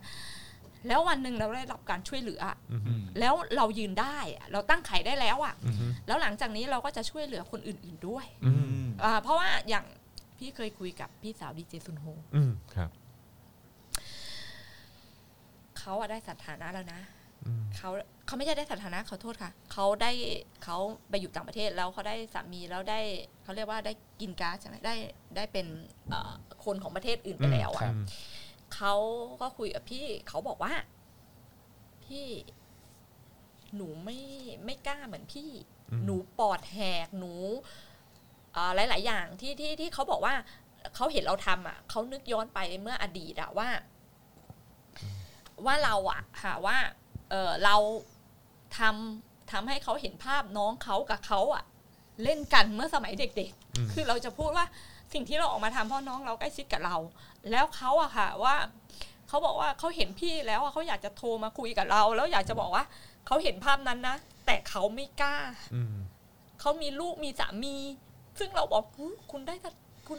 อยู่ได้ต่างสถานะแล้ว ใช่คุณเป็นคนต่างชาติไปแล้วคุณไม่กล้าทำซึ่งเราถามว่า แล้วเขาได้แจ้งความอะไรไหมเขาบอก ครอบครัวเขาไม่ได้แจ้งความแม้กระทั่งว่าน้องชายเขาหายไปอืมซึ่งมันทำให้เราแบบเหรอมีคนอย่างนี้เหรออืมแต่เราก็เข้าใจเขานะคะว่า ตอนนั้นเขาอาจจะไม่มีใครยื่นมือเข้าช่วยแบบน้องชายเราอืมฮึด้วยความที่น้องชายเราเป็นบุคคลที่พูดง่ายๆมันเอ่อถ้าภาษาชาวบ้านก็คือไปทุกวงการอะน้องชายอะต้านะคะ มันครับรู้จัก แทบทุกคนนะคะอืมฮึเป็นคนกว้างขวาง ใช่แล้วก็สารแหนพูดง่ายๆนะคะแบบมันเป็นคนแบบนี้น่ารัล่ากเริงคือเคือถึงทุกคนอะเออรับใช่ผมค่ะมันมันถึงทุกคนแล้วกลายเป็นว่าเราก็ได้รับความช่วยเหลือเราก็เลยบอกอุ้ยพอพี่พี่สาวเขาพูดพูดวันนั้นนะคะเราก็เลยมีความรู้สึกว่าเฮ้ยถ้าเผื่อมันมีเคสอื่น ๆ ที่อืมเราก็อยากจะยื่นมือเข้าไปช่วยในเมื่อเราแข็งแล้ว เราเริ่มเดินได้แล้วอะไรเงี้ยเราก็เลยอยากจะแบบไม่ให้เหตุการณ์แบบนี้เกิดขึ้นใครกับใครอีกแล้วครับว่าถ้ามันเกิดขึ้น เขาจะรับมือยังไงอือฮึเออแล้วมันก็เป็นสิ่งที่พี่หน่อยองค์กรคือองค์กรสิทธิ์เยอะมากนะคะครับแต่ว่าองค์กรก็เข้ามาช่วย แต่บางทีก็ไม่ถูกจุด เพอืราะมไม่รู้จะช่วยใครครับดังนั้นอะมันก็เป็นสื่อกลางเหมือนที่พี่หน่อยเพราะว่าเราคือผู้เสียหายแล้วเขาไว้ใจเราอืมอืมใช่ไหมคะแล้วเขาไว้ใจเราที่จะเล่าอะไรให้เราฟังอืมอย่างเงี้ยค่ะ มันมันจะเข้าถึงง่ายกว่าอืมองค์กรอื่นอืมก็อย่างจะบอกว่า ไม่ว่าเราออกมาต่อสู้ คือสังเกต พี่จะสังเกตอย่างที่พูดถึงน้องทกศคุณออกมาตีแผ่ความจริง พี่ออกมาพูดความจริงเนี่ย พวกพี่โดนกระทำอืมแปลกไหมเป็นประเทศไทยที่แปลกเนาะว่าคนที่น้องเขาเสียทั้งงานนะอืมอ่าเขาจับเข้าโรงพยาบาลบ้าอืมอันนี้ขอพูดนอกเรื่องอืมเนาะครับว่าหน่วยงานของรัฐคือเขาเห็นอะไรผิดปกติแล้วเข้ามาตีแผ่อืมกลับกลายเป็นว่าเขาต้องโดนเข้าโรงพยาบาลอืมบ้าอืมฮึหกเดือนโดนกลันแกล้งจากอืมอ่าต้นสังกัดอืมให้ออกจากงานไล่ออกแล้วน้องเขาต่อถูสู้กมาฟ้องหมิ่นประมาทถูกค่ะฟ้องอ่าอืมใช่ แล้วสู้มาแปด แปดปีนะคะอืมแล้วโดนมากี่คดีอะอืมซึ่งเราบอกว่าเฮ้ยเราเป็นผู้ถูกกระทำอืมน้องเป็นผู้ตีแผ่อืมฮึกลับกลายเป็นพวกเราต้องเนี่ยมันทำให้สังคมไทยกลัวอือฮึว่าถ้าฉันพอพูดอะไรอืมจะต้องโดนอะไรบ้าง ใช่ มันมันพี่ก็เลยมองว่า เออ ถ้าถ้าพวกเรายังยืนหยัดน้องยังยืนหยัดทุกคนยังยืนหยัด แต่น้องก็ยืนหยัดนะว่าพี่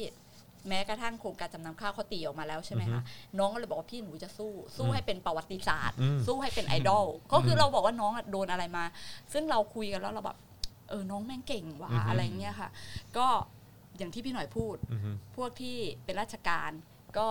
คุณก็นามสกุลคุณ แล้วคุณมีความภูมิใจไหมแก่ตายไปแล้วใครจะเออ นั่นแหละกับ Google ได้นะ ใช่ กับการที่เราลุกขึ้นมาต่อสู้อะค่ะว่า แล้วณวันนี้พี่ก็ไม่มองว่า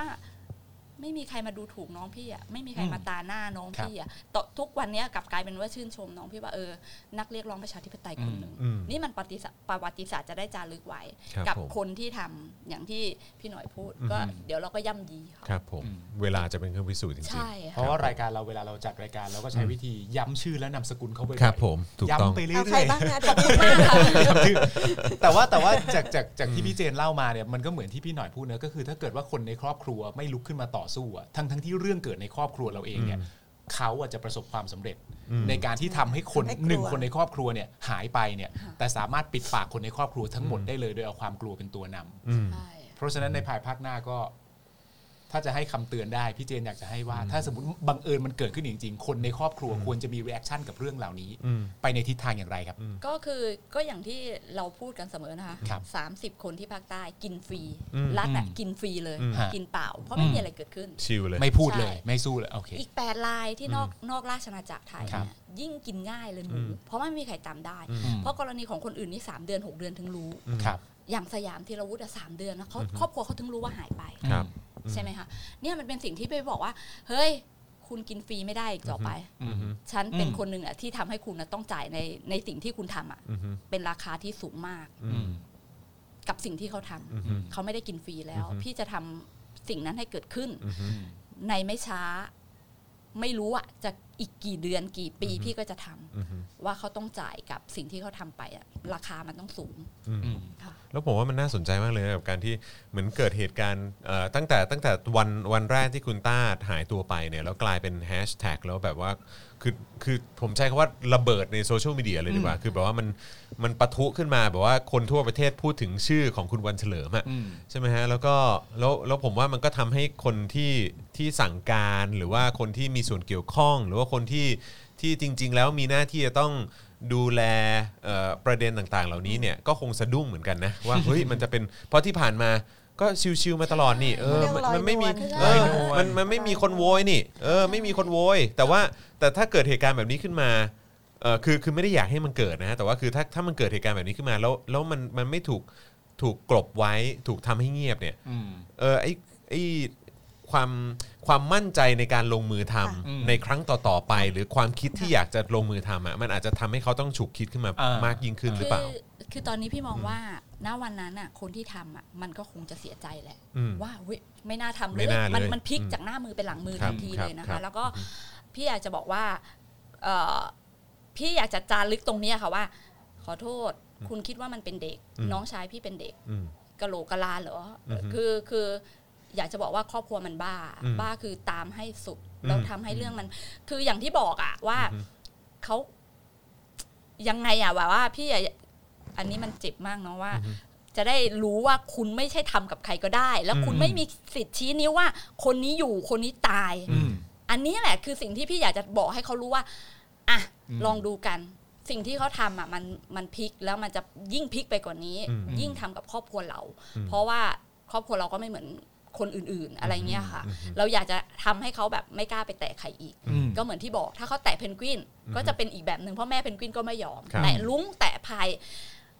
สถานการณ์ตอนนี้ไม่มีใครยอมแล้วค่ะอืมแอมมี่แม้กระทั่งแอมมี่เองครับแม่เขาก็ไม่ยอมอืมคือเราบอกว่าทุกคนน่ะมีพ่อมีแม่อืมน้องชายพี่ก็มีพ่อมีแม่มีพี่ ไม่ใช่ เกิดจากกระบอกไม้ไผ่อือฮึที่จะทำอะไรกับใครก็ได้อืมมันไม่ใช่หมาตัวหนึ่งอืมค่ะ มันคือคนครับแล้วผมมีญาติพี่น้องค่ะอืมอืมครับผมค่ะ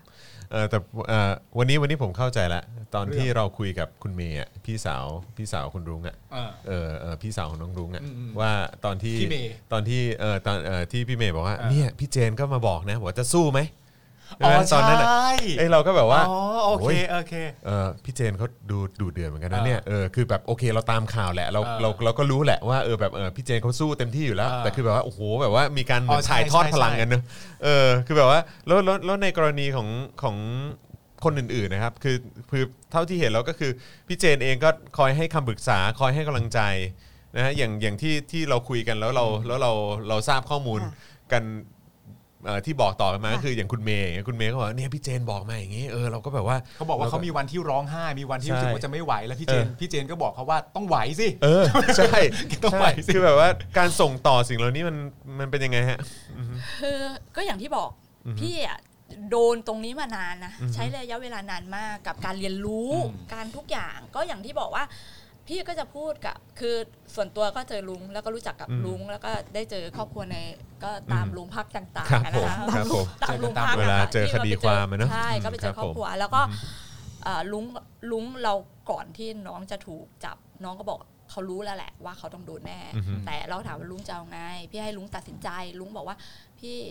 เพื่อนหนูอะ สละทุกคนอืมหมายถึงว่าเพื่อนเขายอมทุกคนละอือฮึหนูก็ต้องไปขึ้นศาลแล้วหนูอืมก็จะเขาจะยังไงก็ช่าง หนูก็อือฮึจะยอมรับทุกคำตัดสิน เพราะว่า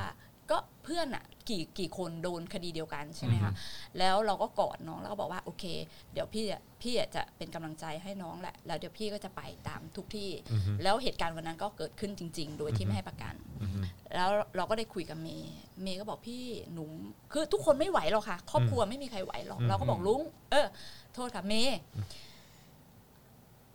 เมย์ทุกคนร้องไห้ได้ พี่ก็ร้องไห้จนแบบตาเป็นหมีแพนด้าดำจนไม่ได้นอนทุกวันนี้ก็ยังกินยาอยู่นะคะเราก็เลยบอกว่า หนูไม่มีใครพูดเรื่องหนูอะไม่มีใครพูดเรื่องลุงทุกวันได้หรอกอืมลุงจะติดกี่วันน่ะถามซิคนในครอบครัวอืมไปได้กี่วันอืมไปได้ทุกวันไหม มันเหนื่อยมันล้าอืมลุงต้องออกมาเคลื่อนไหวอืมพ่อแม่ทุกคนนะต้องออกมาเคลื่อนไหวอือฮึเพื่อเพื่อคนในครอบครัวอืมให้เขารู้ ก็ เมย์กับพี่ก็จะคุยกัน แล้วจะพากันไปไหนก็เมย์ไปไหมไปไหมเพราะว่าอย่างที่บอกว่า1นึอะ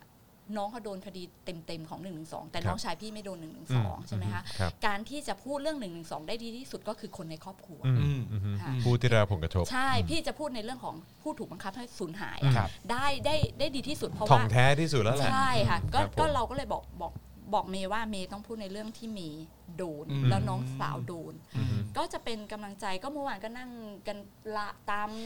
บันไดบันไดจ้ะละค่ะอืมพ่อแม่เมย์แล้วก็นั่งอิงกันคือทุกคนไม่ให้ค่ะเข้าห้องพิจารไม่ให้ณาเข้าเข้าค่ะเข้าไม่ได้อะใช่ค่ะกันไม่ให้เข้าเขาบอกว่าโควิดค่ะโควิดอืม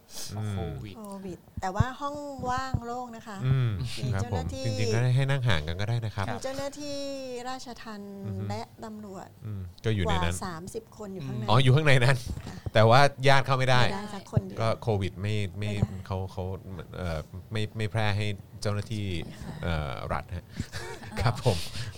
ก็ก็อย่างที่บอกแหละค่ะเราก็ไปนั่งเกาะตามราวบันไดกันทุกคนอืม ก็นั่งนอกห้องพิจารณา ใช่ค่ะตั้งแต่2โมงเช้ายัน5โมงเย็นโอ้จริงถ้าไปขอโทษไทยอินนิดนึง ถ้าไปอือฮึสามจังหวัดครับครับ คนที่ถูกจับภายใต้กฎหมายพิเศษอะค่ะฮะเอ่อลำดับล่าสุดตอนนี้นะคะ 7113เจ็ดมีคนหนึ่งหนึ่งสามโอ้โห7,113 คน แต่เขาก็ถูกปล่อยแล้วถูกดำเนินการในขั้นตอนต่อไปนะครับแต่ว่าในค่ายอิงคยุทธอะค่ะ ถ้าใครได้ไปดูหนังเรื่องที่กำลังฉายอยู่เกี่ยวกับคนตานาโม ก็จะคล้ายๆกันก็จะมี running number อืมฮะเรามีเราทำงานกับครอบครัวผู้ต้องขังนะคะครับผู้หญิงเด็กและและคนที่เดือดร้อนจากกระบวนการยุติธรรมที่ไม่เป็นธรรมฮะ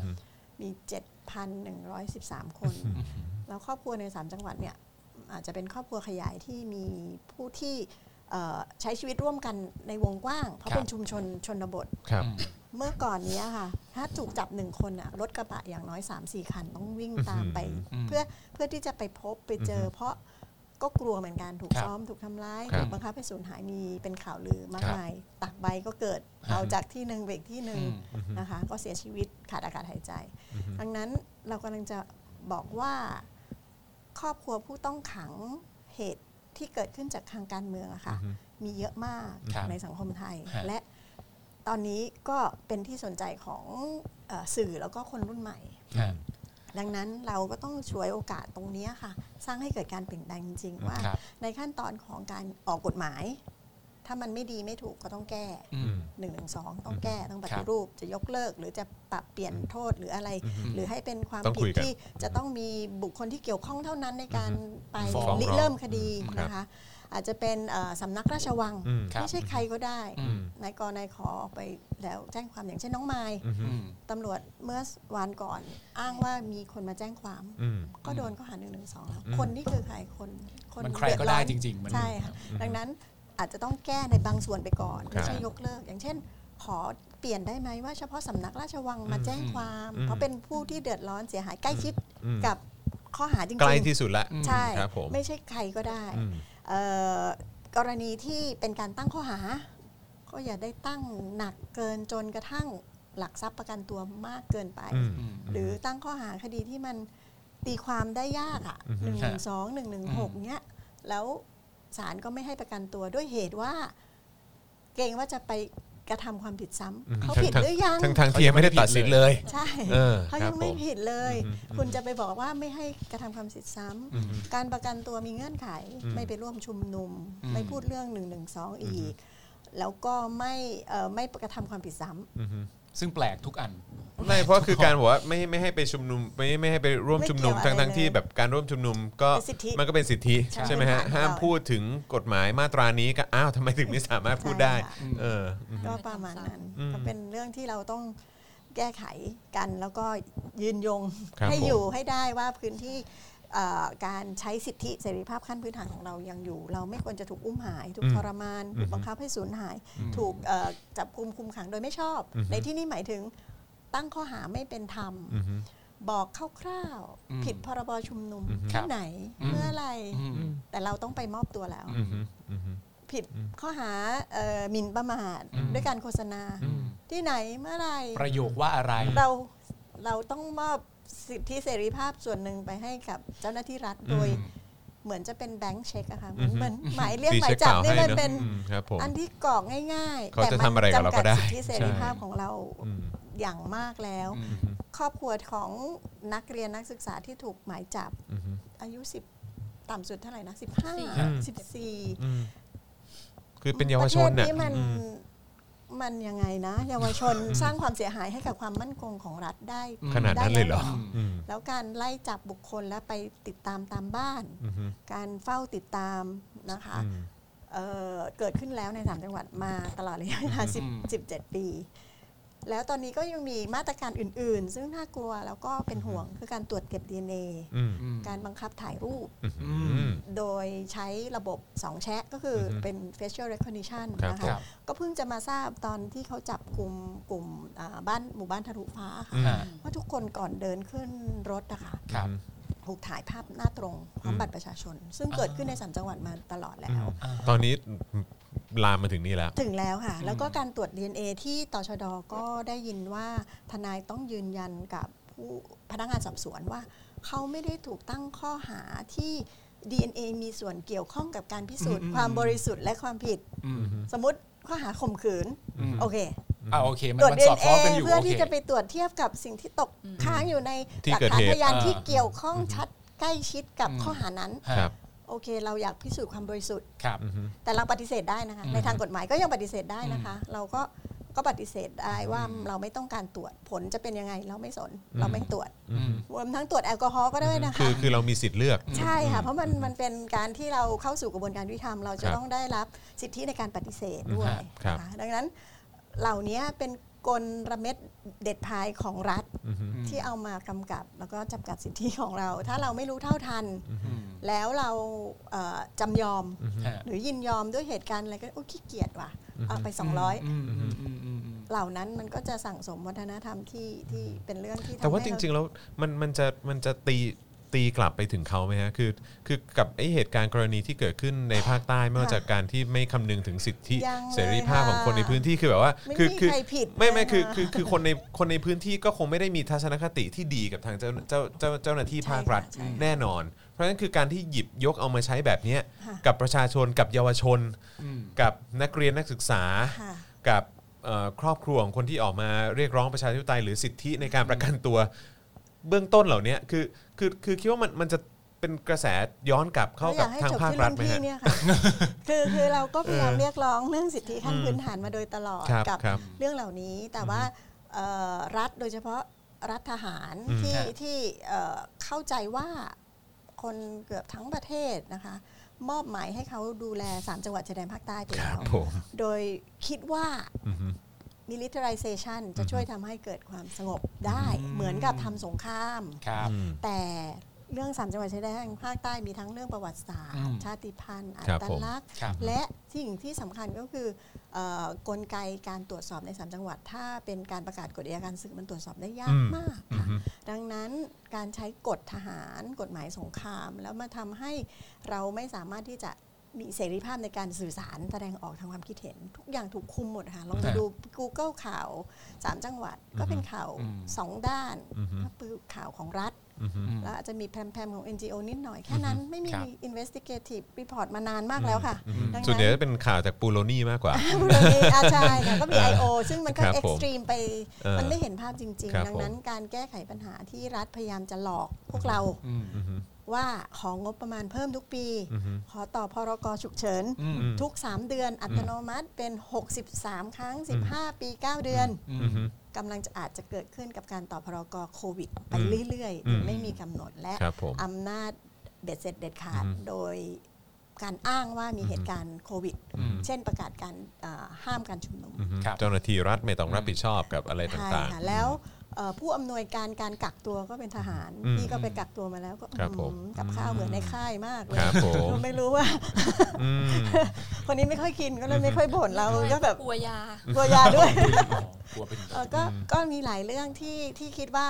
เราจะต้องแก้ไขไอ้ไอ้ไอ้ภูเขาน้ำแข็งอันเนี้ยอืมจากจากพื้นฐานของการจะทำยังไงให้รัฐเป็นรัฐนิติรัฐนะคะไม่เลือกปฏิบัติต่อคนไม่ว่าจะเป็นเรื่องความคิดเห็นทางการเมืองครับชาติศาสนา หรือแม้กระทั่งเยาวชนหรืออะไรอย่างเงี้ยค่ะ มันเป็นพื้นฐานที่เรามักจะไม่ได้รับการอบรมสั่งสอนมาในระบบการศึกษาด้วย ดังนั้นอืมหลาย ๆ เรื่องเยาวชนเรียนจาก Netflix อืมเรียนจากการดูซีรีส์เกาหลี เรียนจากการดู Shawshank Redemption ครับตอนนี้ top 10 ด้วยพี่ก็ตกใจมาก เป็นหนังที่พี่ชอบมาก เรื่องเรือนจำเรื่องราชทัณฑ์ตอนนี้ top 10 ใน Netflix ของไทยใช่ซึ่งใช่เป็นความเคลื่อนไหวที่พี่คิดว่าพี่มีความหวังว่าอืมสิ่งเหล่านี้จะต้องเปลี่ยนแปลงได้ครับผมนะแล้วก็อย่างที่เอ่อ ที่ที่บอกไปเมื่อสักครู่นี้นะว่าเฮ้ยถ้าถ้าจบต้องจบเออต้องจบที่ที่รุ่นพี่หน่อยหรือรุ่นใช่ครับผมเพราะว่าพี่หน่รุ่อยนฮะพวกเธออีกนาถ้านถ้าเลยถ้ารุ่นพวกผมนี่คือเดี๋ยวมันจะนานไปใช่ไหมใช่ฮะใช่พี่หน่อยใช่ก็อยากเห็นเหมือนกันเออเพนะราะคว่ารับพวกผมก็อยากเห็นก็จะยิ่งมีแต่คนเจ็บช้ำมากขึ้นใช่จบให้เร็วที่สุดใช่ก็น่าจะถูดีกกต้ว่าองถูกต้องครับโอ้นี่เราคุยกันมาเกือบ 2 ชั่วโมงเนาะนั่นน่ะใช่เออนะครับอะงั้นงั้นผมขอขอเป็นเอิ่มคำถามทิ้งท้ายทั้งสองท่านละกันนะฮะทั้งพี่หน่อยแล้วก็เอ่อพี่เจนนะครับครับ อาจจะพูดถึง ก้าวต่อไปแล้วกันฮะหรือว่าเอ่อสิ่งที่ในอนาคตจะทำหรือว่าตอนนี้กำลังมองในมุมไหนเอ่อประเด็นไหนเป็นพิเศษไหมที่ที่สามารถแชร์ได้นะฮะเออก็คือแบบพอพี่พอก่อนได้ไหมแล้วอะให้ได้เจนเชิญทิ้งได้ท้ายครับได้ครับจะได้ได้ครัปบระทับใจ ได้ครับได้ครับได้คขรัอบงเรามันดูแข็งแข็งๆนิดนึงคือเราอยากผ่านพครัรบ บ ป้องกันและการปรามาทป้องกันการทรมานและการอุ้มหายครับครับผมพรบฉบับนี้มีความสำคัญมากค่ะ เพราะว่าเราร่างกันมา 12 ปีแล้วโอ้โหจากที่ประเทศไทยเป็นลงนามในอนุสัญญาว่าด้วยเรื่องการป้องกันการทรมานครับมีเงื่อนไขเป็นพันธกรณีว่า เราจะต้องมีข้อหาความผิดว่าเจ้าหน้าที่รัฐไปทำจับกลุ่มควบคุมตัวและทำการทรมานและปฏิบัติอย่างไรไม่ทราบเนี่ยจะต้องเป็นความผิดทางอาญาอืมครับ เราไม่สามารถนำ ผู้กระทำความผิดที่เป็นเจ้าหน้าที่รัฐเข้าสู่กระบวนการทำได้เลอืยมเพราะซ้อมสถานีนี้ เราก็ต้องไปแจ้งความสถานีนี้อืมมันก็ไม่เกิดเอ่อการค้นหาความจริงและครับนำคนผิดมาลงโทษ พรบฉบับนี้นะคะ จะเกี่ยวข้องกับการทรมานและอุ้มหายอืมอืมเอาผู้กระทำความผิดมาลงโทษครับมีบทบัญญัติที่เกี่ยวข้องกับการเยียวยา และครับการปราบปราม มีครับบทลงโทษที่เอ่อก้าวไปถึงเรื่องผู้บังคับบัญชาอืมฮะและมีบทพิเศษ เป็นการเฉพาะคือไม่มีอายุความอืมค่ะดังนั้นเอ่อคดีเก่าๆก็สามารถที่จะเข้าสู่กระบวนการที่จะนำความจริงให้ปรากฏอืมคนทำอาจจะตายไปแล้วเราไม่รู้ครับแต่เราต้องการความเราจริต้งองการความจริงว่าอืมเกิดครับอะไรขึ้นและถ้ามีหลักฐานเชื่อได้ว่าเกิดกระทำการเช่นนั้นจริง ๆ จะต้องมีการเยียวยาอืมนะคะแล้วก็เปลี่ยนแปลงกลไกต่างๆ ไม่ว่าจะหายไปจากที่ไหนก็ต้องเปลี่ยน ปฏิรูปที่นั้นน่ะอืมครับนะคะจะเป็นตำรวจจะเป็นทหารหรืออมจะเป็นเจ้าหน้าที่รัฐส่วนใด หรือเจ้าหน้าที่อุทยานอืมก็ต้องมีการเปลี่ยนแปลงกลไกตรงนั้นครับนะคะพรบฉบับนี้มี 3 ร่างนะคะที่เป็นร่างของสสครับครับมีของพรรคพลังประชารัฐด้วยคือผมท่านศิระอืมแต่ฉบับนี้น่าสนใจค่ะ เพราะว่าเซ็นร่วมกันกับพรรคก้าวไก่อืม เพราะว่าเป็นพรบที่ทุกคนเอ่อเห็นดีว่าจะต้องมีข้อหาความผิดนี้เป็นความผิดทางอาญาอืมครับ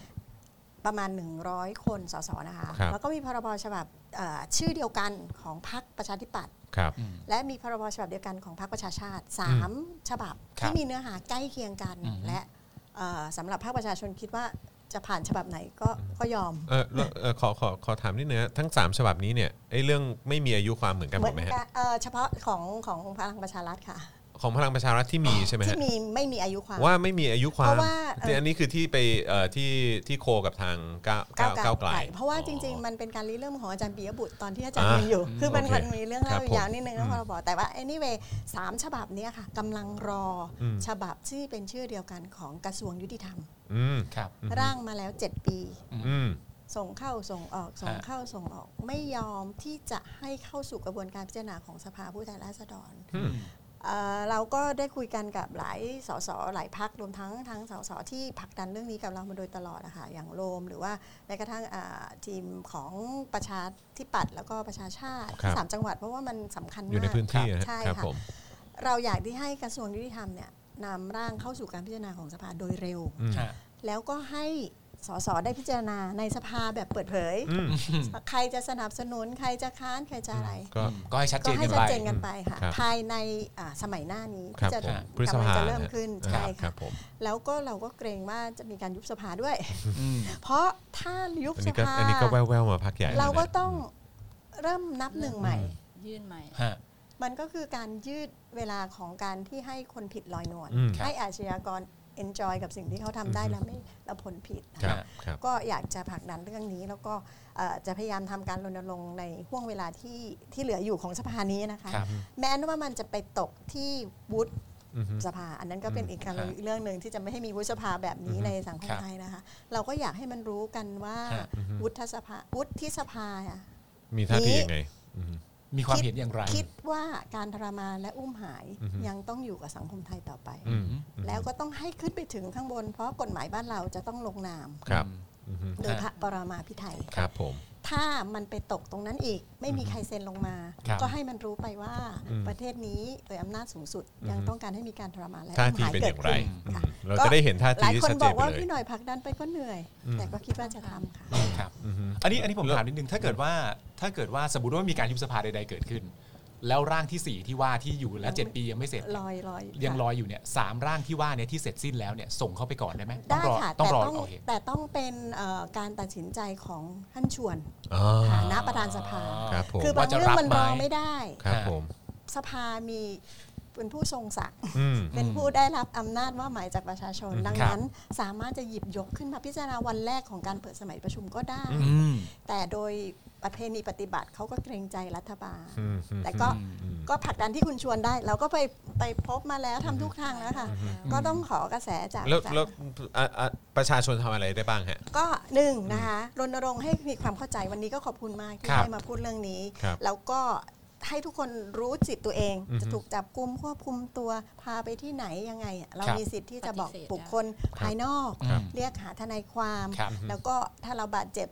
หรืออะไรเราต้องการพบแพทย์ เราต้องการได้พบแพทย์ที่เป็นอิสระครับเราเพราะว่าไม่ใช่งั้นแพทย์ก็จะเซ็นว่าไม่ถูกต้องไม่ถูกไม่ได้โดนทำายอะไรนะคะรับผมอันนี้เป็นสิทธิส่วนตัวแล้วก็พยายามที่จะทำให้เอ่อพรบฉบับเนี้ยค่ะผลักดันสสตัวเองอืมในพื้นที่ตัวเองใช่หรือย่างน้อยพรรเนี่คยที่ตัวเองมีสนับสหนึ่งนุนเกือบ 200 คนอือฮึลงนามในเอ่อพรบฉบับนี้แล้วแม้ว่าจะเป็นการยื่นโดย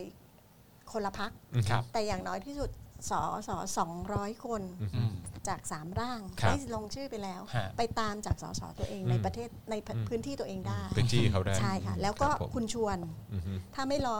ร่างของรัฐบาลของครับกระทรวงผมยุติธรรมอืมสามารถนำทั้ง3ร่างเข้าไปพิจารณาเป็นวาระหนึ่งวาระสองวาระสามให้ผ่านเข้าไป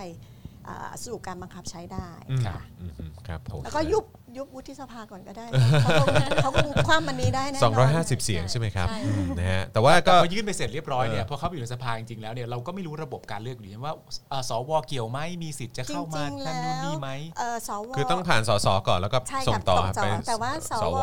มีสิทธิ์เพียงแค่ไม่รับอืมแต่ต้องโอเคส่งกลับมาที่สสถ้าสสรับก็เป็นกฎหมายได้ค่ะอ่าเพราะว่าโอเคมันไม่ใช่กฎหมายปฏิรูปโอเคโอเคแต่ครับประเด็นก็คือต้องต้องเข้าต้องเข้าแต่อยากให้มันอืมต้ เข้าองเข้าไปที่ประชุมเพื่อที่ได้จะแล้วแหละอืมอืมวัดใจอืมใครยังใช่อยากใช่ให้ใช่การทรมานและเราอุ้มหายเป็น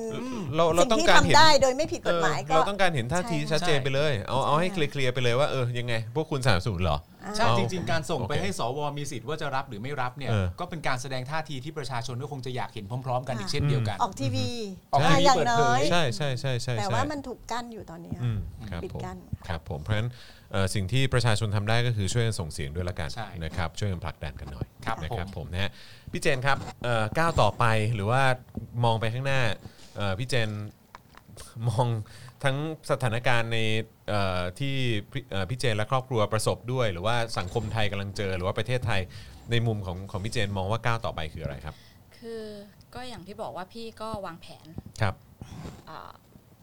ระดมหัวสมองและมันสมองจากผู้เชี่ยวชาญจากคนที่เก่งๆนะคะเพราะว่าพี่เองก็ไม่ได้เก่งทางด้านนี้ ก็ได้ขอความช่วยเหลือจากหลาย ๆ คนครับก็จะมีดี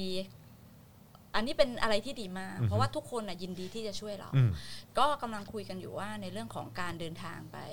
ต่างประเทศครัไปบหาความเป็นธรรมนะเอออือฮึรัฐบาลไทยอย่างที่บอกว่า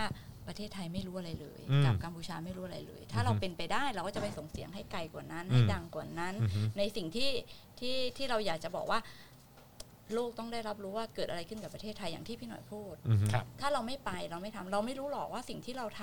ำเราไปแล้วมันจะได้อะไรกลับมาอืมอืมแต่เราได้ทำอืมอืมอะอันนี้ส่วนตัวพี่พี่มีความรู้สึกว่า